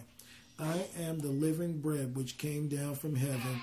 If any man eat of this bread, he shall live forever, and the bread that I give him, that I give is my flesh, which I will give for the life of the world. So we understand that Jesus sacrificed himself later on. And if we believe in his death, burial, and resurrection, and that we are washed clean by his shed blood, we believe in the finished work of Christ. Yes. The Spirit will live in us to do the will of God. But we have to repent and turn away from sin that we might be vessels fit for Him to use. Amen. Verse 52 The Jews therefore strove among themselves, saying, How can this man give us his flesh to eat? And Jesus said unto them, Verily, verily, I say unto you, except ye eat of the flesh of the Son of Man and drink his blood, ye have no life in you. So unless we have Christ in us, and we seek that relationship through his word and through spending time with him, we cannot see the kingdom of God. It's not about believing in Jesus. We've got to know Jesus. And the only way we're going to know him is spending time with him and going through trial and tribulation with him, believing him every step of the way. Because, mm-hmm. what? Well, yeah, I mean, I wouldn't be talking about him. no, I know. We That's all cool. know Jesus here. all right. it cracks me up. Oh yeah. Every time I hear it, it's like, okay. No, no, totally. Because so, you know, you, every, anybody can always say they know Jesus, but until they can back it up with lineage, they don't know. Well, and back it up with signs and miracles following. You know that that'll tell you you spent time with the Lord when you give it all to Him. So, yeah. It's like when they take that uh, cracker or that bread at church and they dip it in the wine. Mm-hmm. That's the blood of Christ. That's right. That's right. And now you never believe what we said so far. How many so-called church people would be offended by this? So you saying I don't know the Lord? I'm like, I'm not saying that. I'm just telling you, you need to. Everyone needs to know Jesus. Mm-hmm. They'll get mad at you because they assumed that going to church was believing in God. Mm-hmm. You can go to church for a lot of things, and Jesus doesn't even have to be a part of it. It could be that cute girl sitting in the second row. It can be because you see all your family and your friends there. It can be that's because what you've done for 20 years going on Sunday mm-hmm. doesn't mean a thing. Knowing Him is spending time with Him. And more importantly, it's Jesus knowing you. Does He know you? Because you know, you can say you know Jesus. I can say I know Michael Jackson. I know a lot about him, but I don't know Michael Jackson. How do exactly. I know? Michael Jackson didn't know me. Exactly. Okay. But yeah. What I learned over time was that we don't we give ourselves too much credit for a lot of things that we do, and we don't give the Lord credit for for the things that He does. And and when we get to the point where we can give the Lord all the credit, and give yourself way less credit and start realizing that he does way more Amen. for us than we do for him. Mm-hmm. And, and, and ask ourselves, what do we go to church for? Because if you're going to church for your own purpose all the time and you're not going to give any works for him, then what's the sole purpose of going to church then? Exactly. Because if all, if all you're going to church for is for a little bit of fellowship, it really ain't worth that little bit of fellowship because you're just going there to hang out. Anybody can go anywhere to hang out. Exactly. Mm-hmm. Because, you know, and I've heard a pastor say, church is the craziest place in the world where you go somewhere for 50 years and you never put into practice what you learn. What good is this book to you if you don't believe in Jesus? If you don't believe what he said to do? I agree with Eloy there. This is the truth. Mm-hmm. Because, you know, a lot of people will sit there and not do what God says to do but yet you're sitting there. Why are you even coming if it's not benefiting you one bit? That's a waste of your time. Amen. You know, so hey, you're absolutely right. So see, we need to believe on Jesus Christ and his finished work in order to get the job done. John 8, right next door. John 8, we'll start at verse 44. Chapter 8. Yeah, John chapter 8. Thank you, sir. And we'll start at verse 44. 44. 44. Yeah. Oh, Oh, yeah. I'm there. All right. Uh,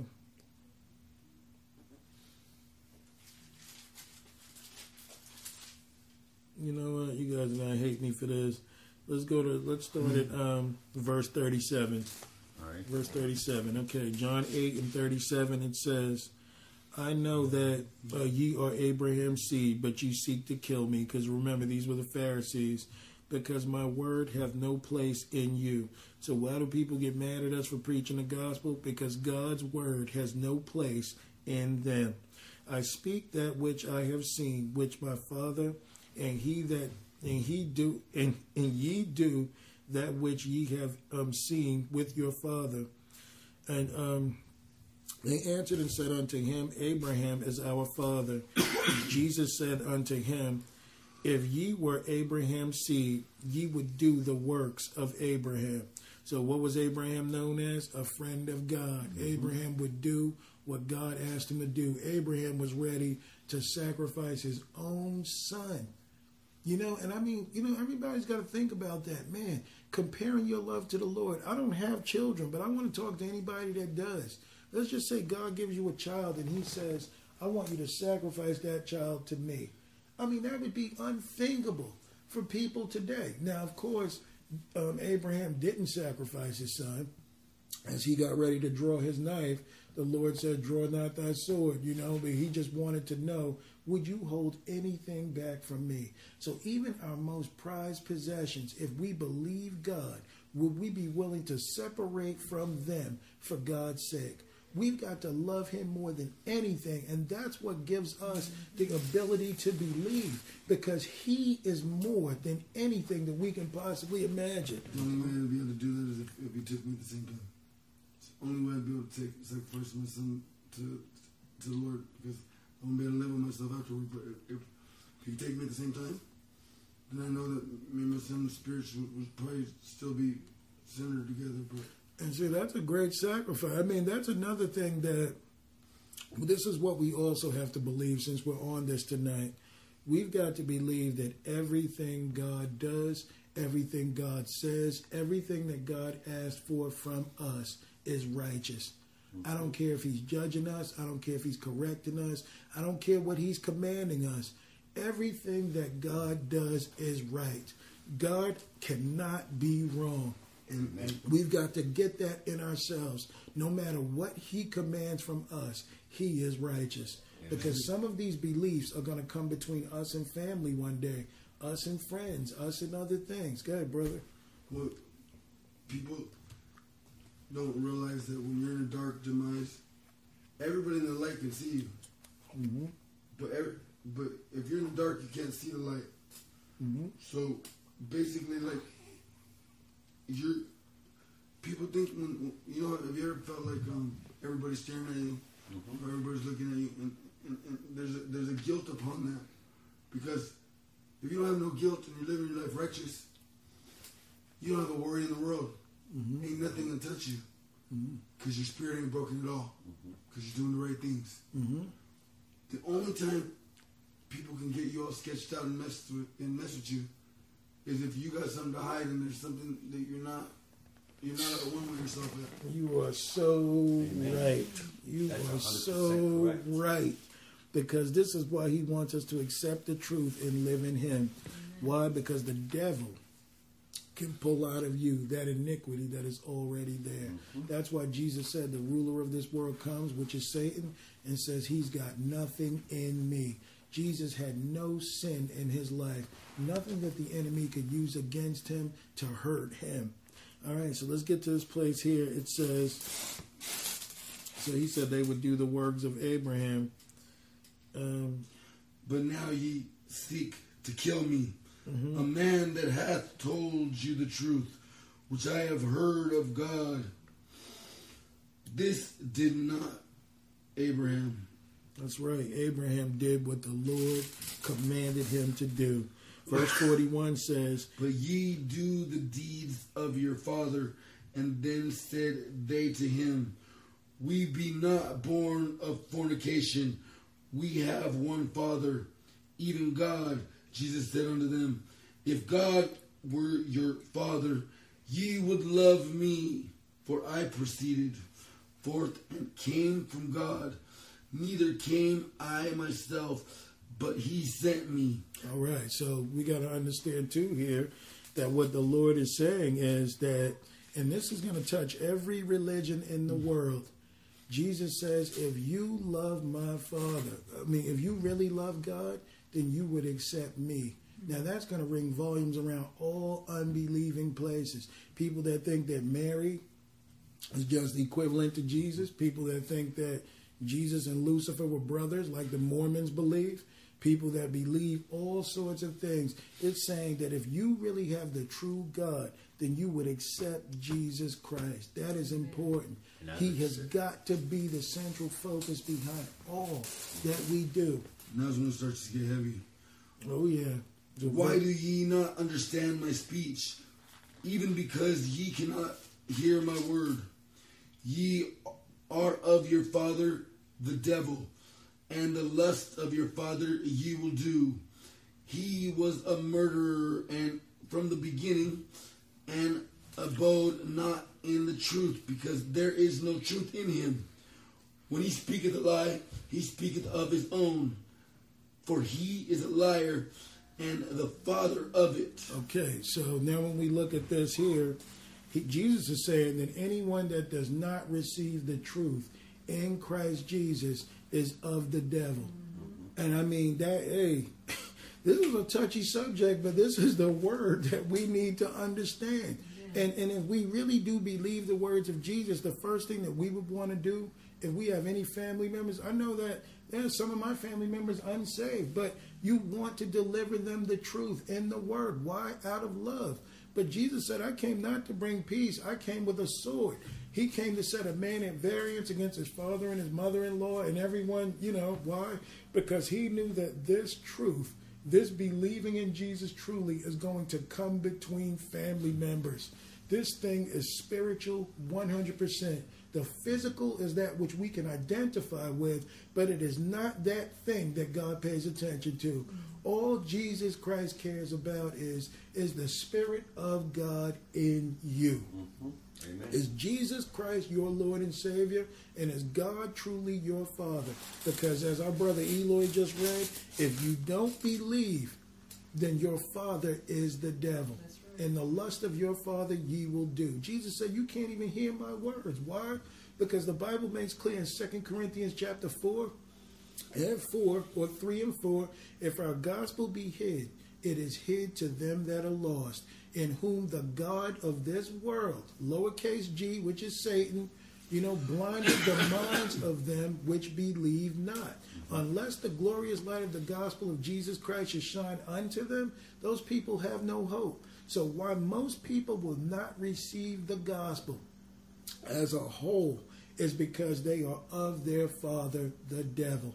It doesn't matter how much they say Jesus, it doesn't matter how much praise, if they get happy and do the happy dance in church and say hallelujah 50 times. If you can't receive the truth in Jesus Christ, your father is the devil.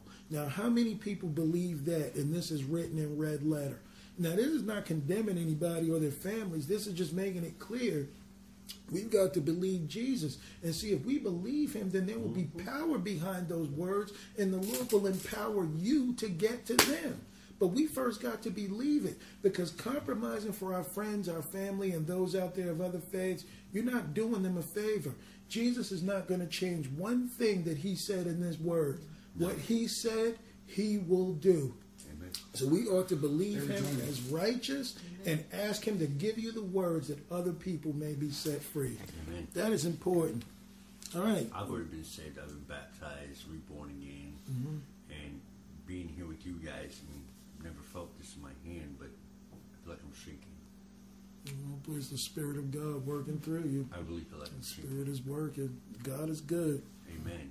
All right. So verse uh, 45 says. And because I tell you the truth, ye believe not.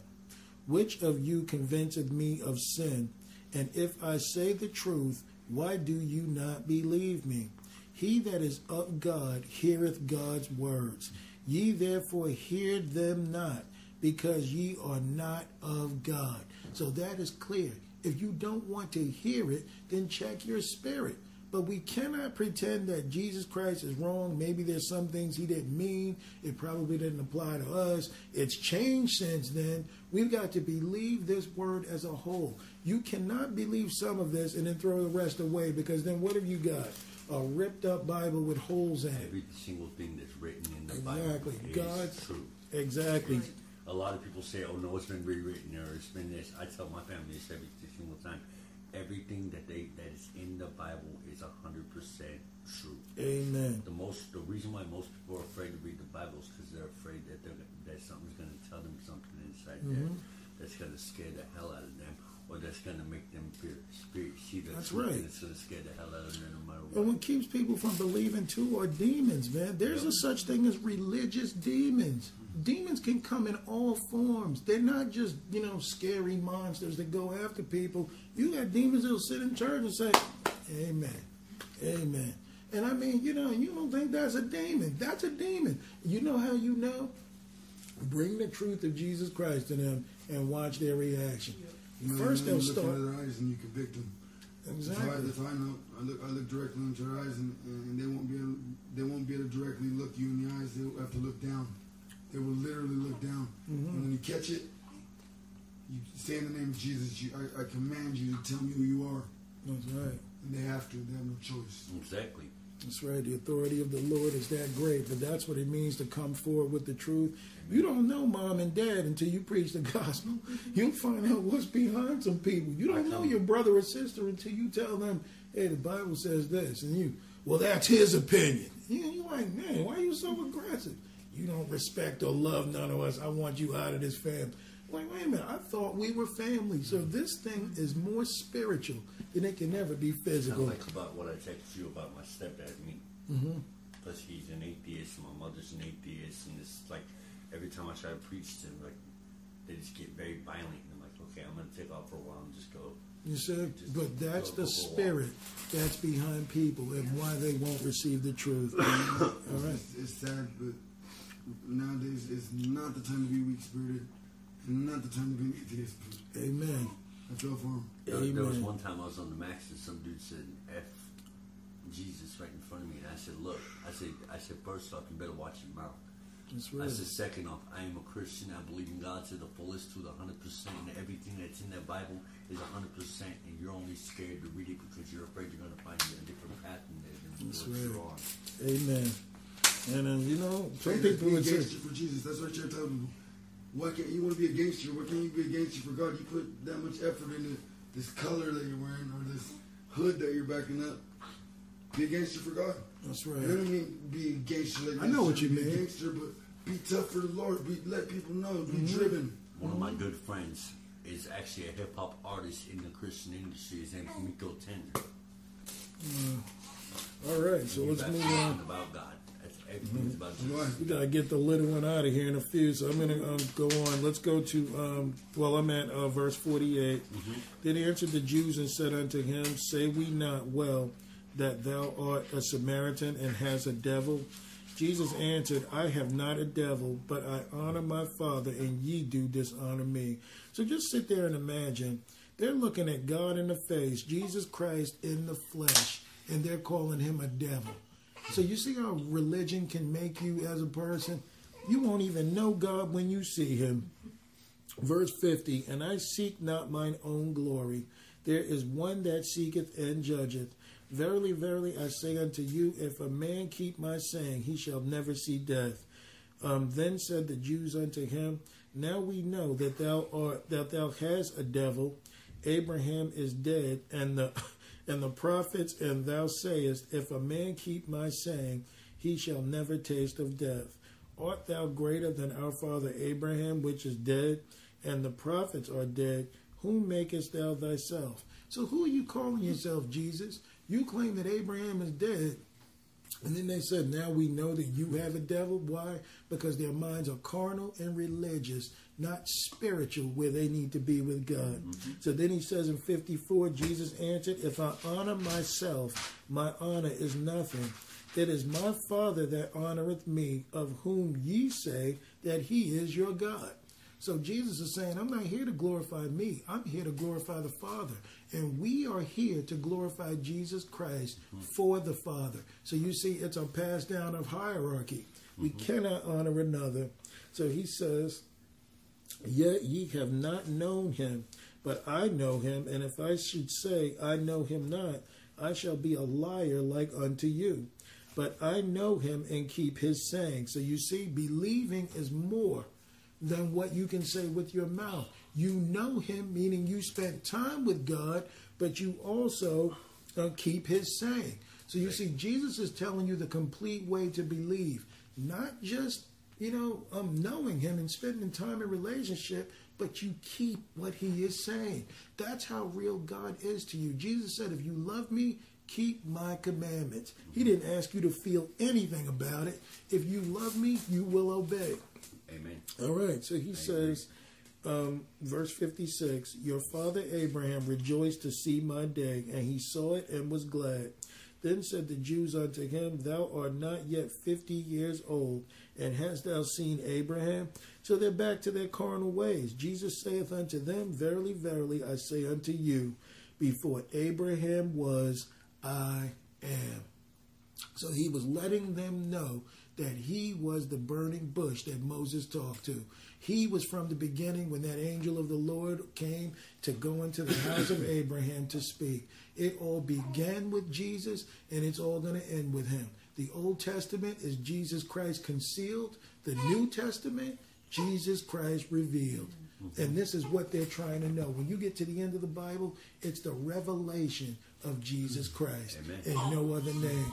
100%. Man, what an awesome God we serve. Verse 59 They took up stones to cast at him, but Jesus hid himself and went out through the midst and went out of the temple, going through the midst of them, and so passed by. So Jesus was the first invisible man.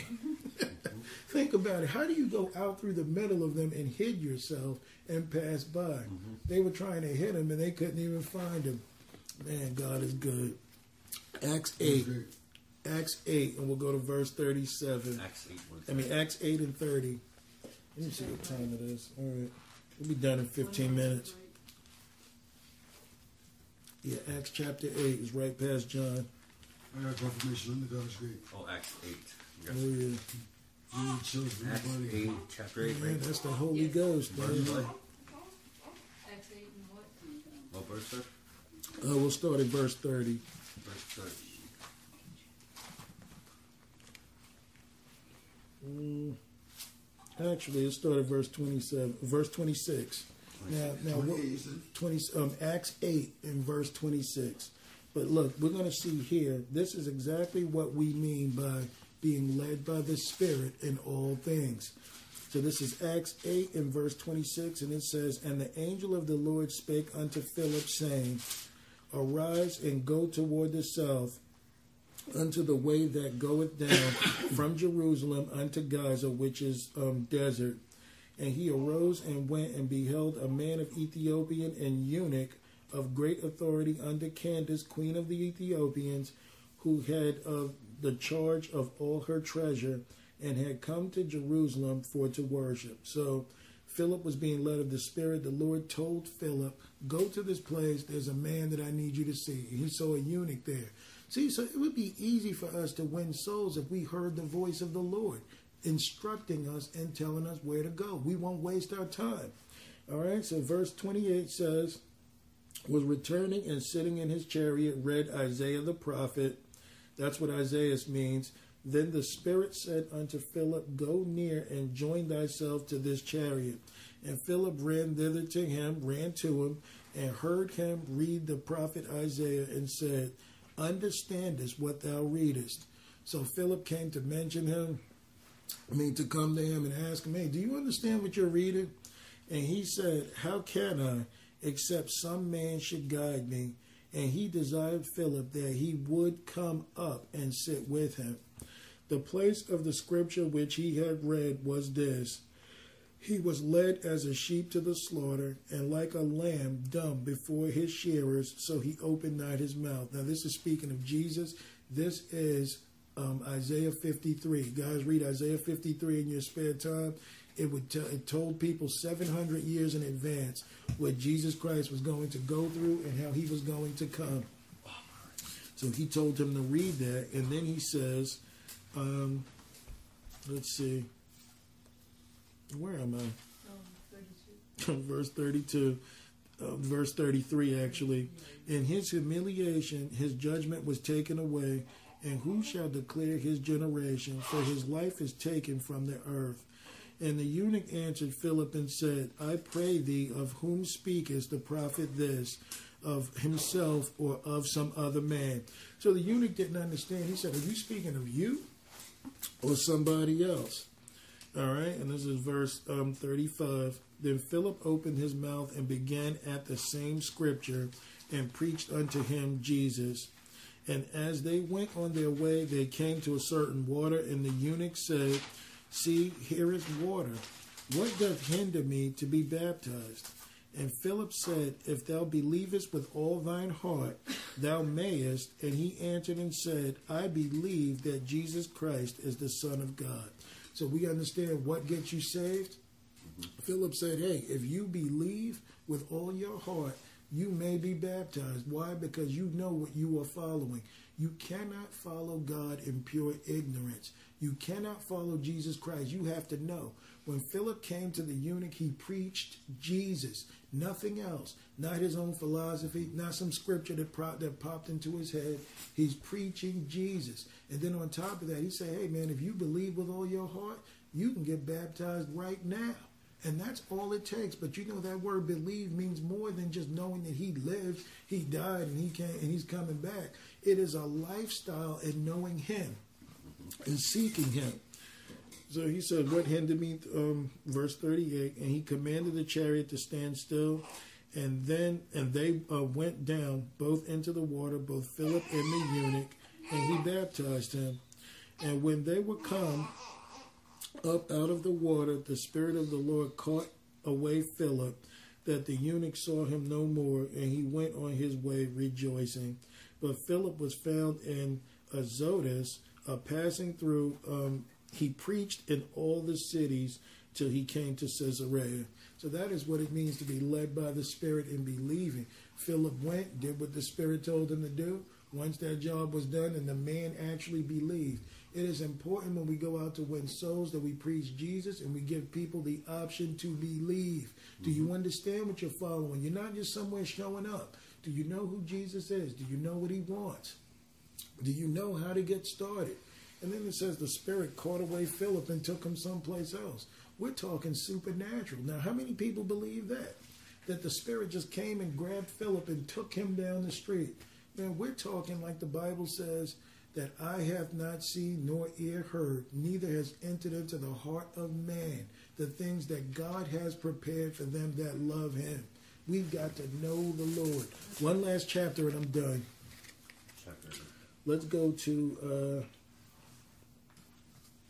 let's go to John, uh, First uh, John 5, and I'm going to end it there. Hebrews 11 and 6. Remember, it says, without faith, it is impossible to, to please God. And um, Hebrews 11 is a good chapter because it teaches us how those who preceded us did what they did and how that there's a cloud of witnesses around us that we may follow the Lord. It is important that we understand that God's got a mighty calling for every single person here that believes. And that means really believes. But like the Bible says, and we talked about before, from faith to faith, from glory to glory, we grow in grace till Christ is formed in us.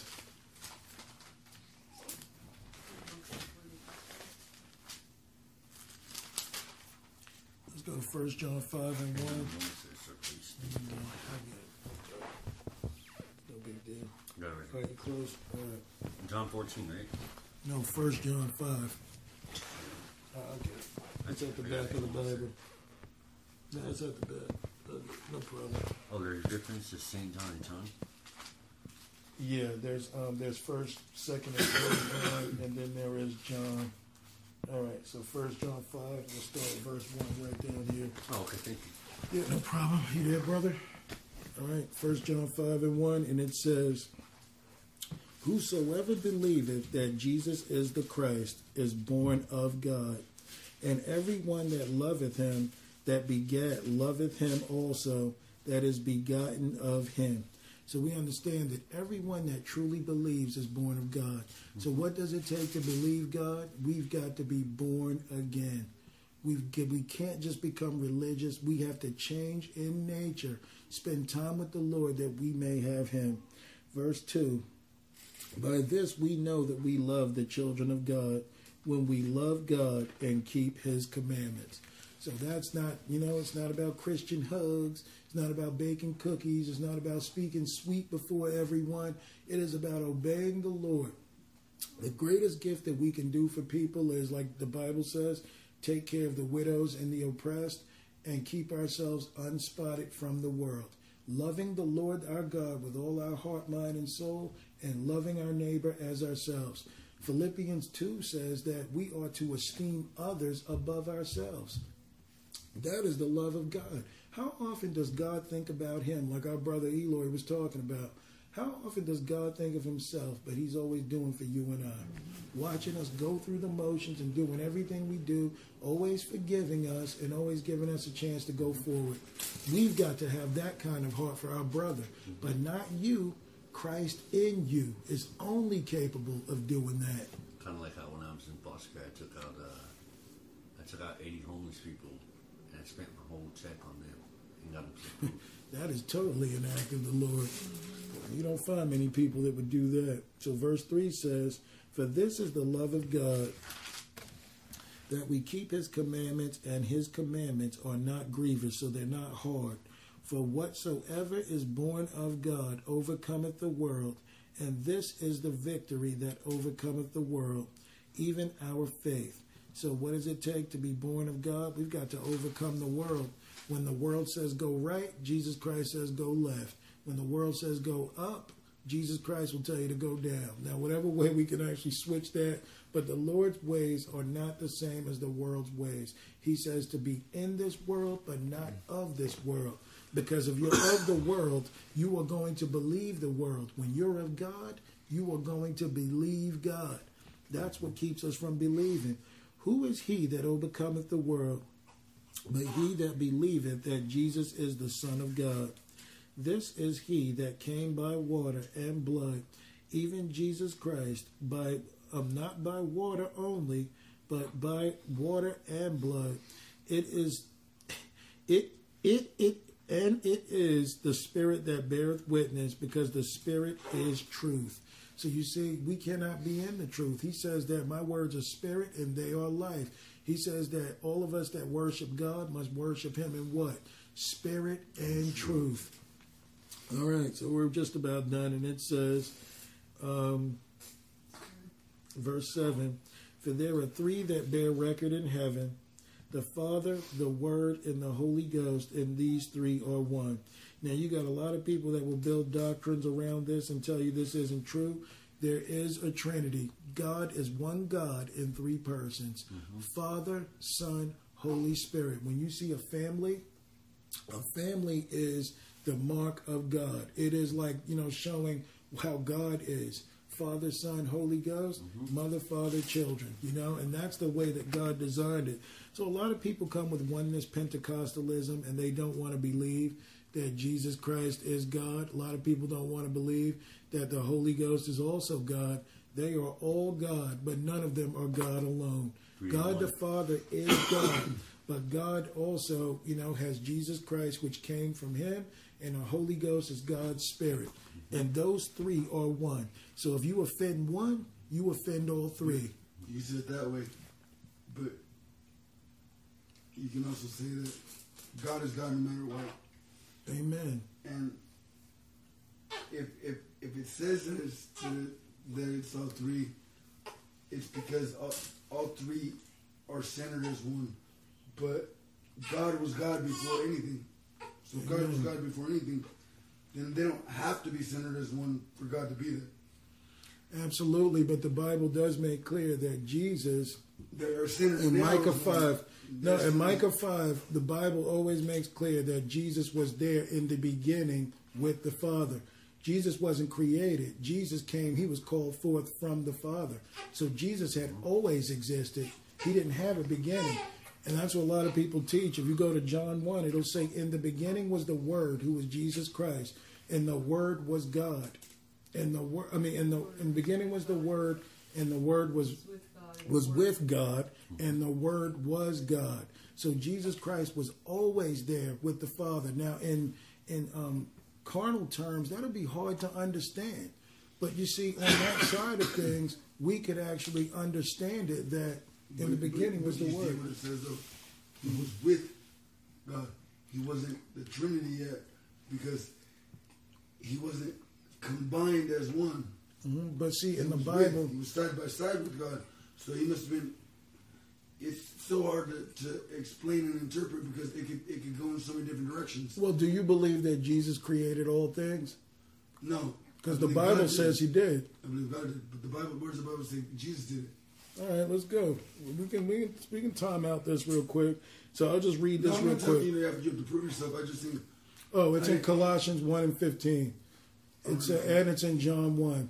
But so that that's where it gets confusing in, in certain points. You know what I mean? And, and it's like, but it, it ain't really something that people need to look so so in depth to because reality is, is if you believe it, you believe it and, and, and you're gonna, you, have, you have to keep going back and having controversy over it. No, it's not controversy. I think the Bible speaks plain, but we've got to believe that mm-hmm. that is what it is. And this is what we're going back to. The Bible says all things were made by Jesus and for Jesus. Mm-hmm. And without him was not anything made that was made. So the Bible makes clear that Jesus, when it says in the beginning, God created the heavens and the earth, that was Jesus Christ. Yeah. Well, that's why when you when you when you asked me, mm-hmm. how come I? You said, I, I, you're talking about God, but you don't. You haven't said much about Jesus. Mm-hmm. I, I, told you, Jesus is everything. Uh-huh. God just oversees everything all. Well, God the Father is the God and Father of Jesus Christ. But Jesus no King. doubt about it. Jesus is King, and mm-hmm. Jesus' name is so powerful that God only has to do is oversee it now, mm-hmm. because Jesus going it cover.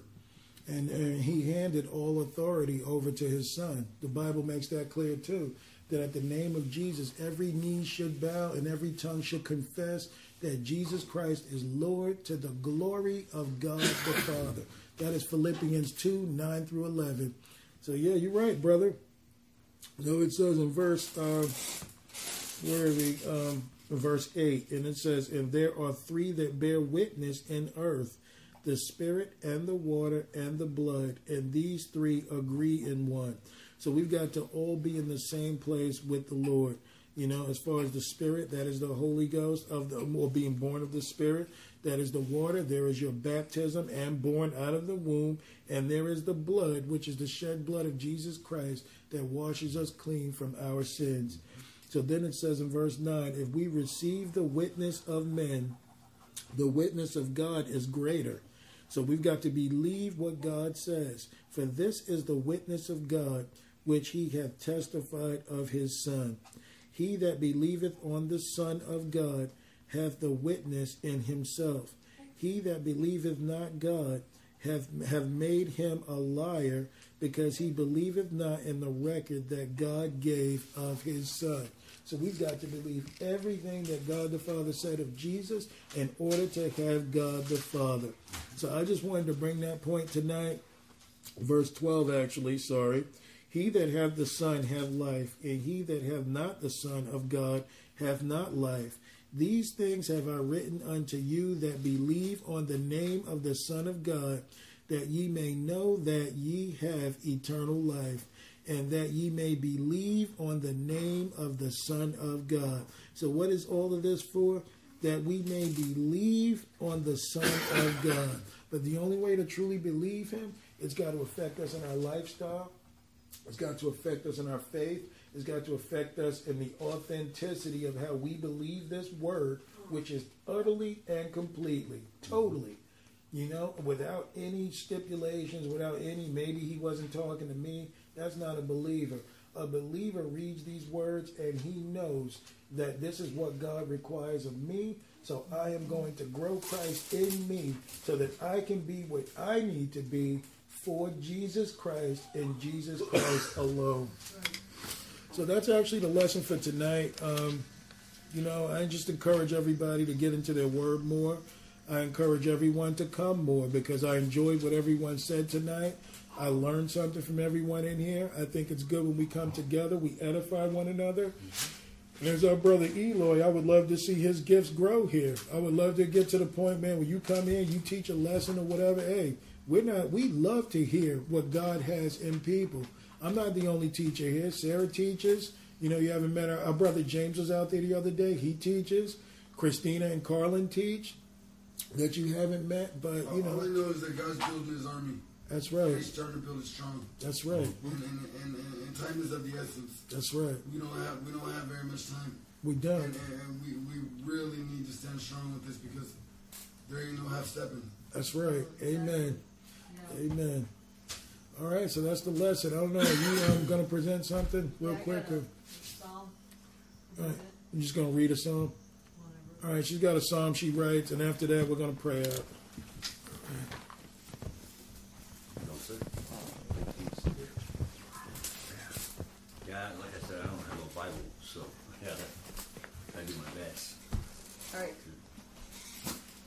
Jesus, oh, what a beautiful name. Jesus to the world I proclaim. There was there is no one else like you, my Father. You are my only provider and strong tower. Jesus, you are my mighty, mighty victorious. Jesus, your name is glorious. Jesus, oh, what a wonderful Savior. Jesus, my Lord and King forever. In Jesus Christ alone, all things are made new. And in Jesus Christ is the way, the life, and the truth. Amen. Amen. Amen. That's awesome. All right, so who's going to pray out tonight? Anybody wants to pray, they can. All right, sounds good, brother.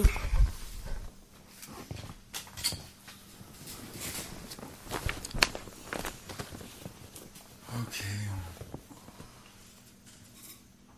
I thank you, Lord, for bringing me here today and bring me back bringing you back amongst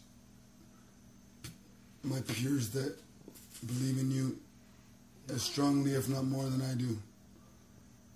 I pray that you bring direction with this team. direction that, that we've never had before.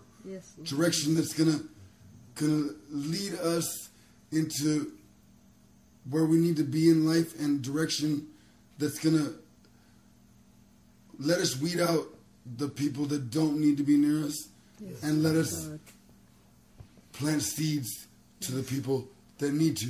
Yes, and that we grow each and each day and that we always value this team like a family because we've made a covenant with you.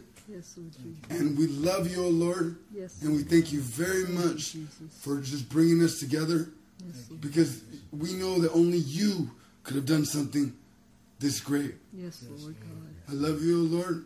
you, and, and as I, as I um, say goodbye to you tonight, I want you to, to just fill the, these people's lives with the love that you've given me yes, and let them feel the Holy Spirit tonight as they go to sleep.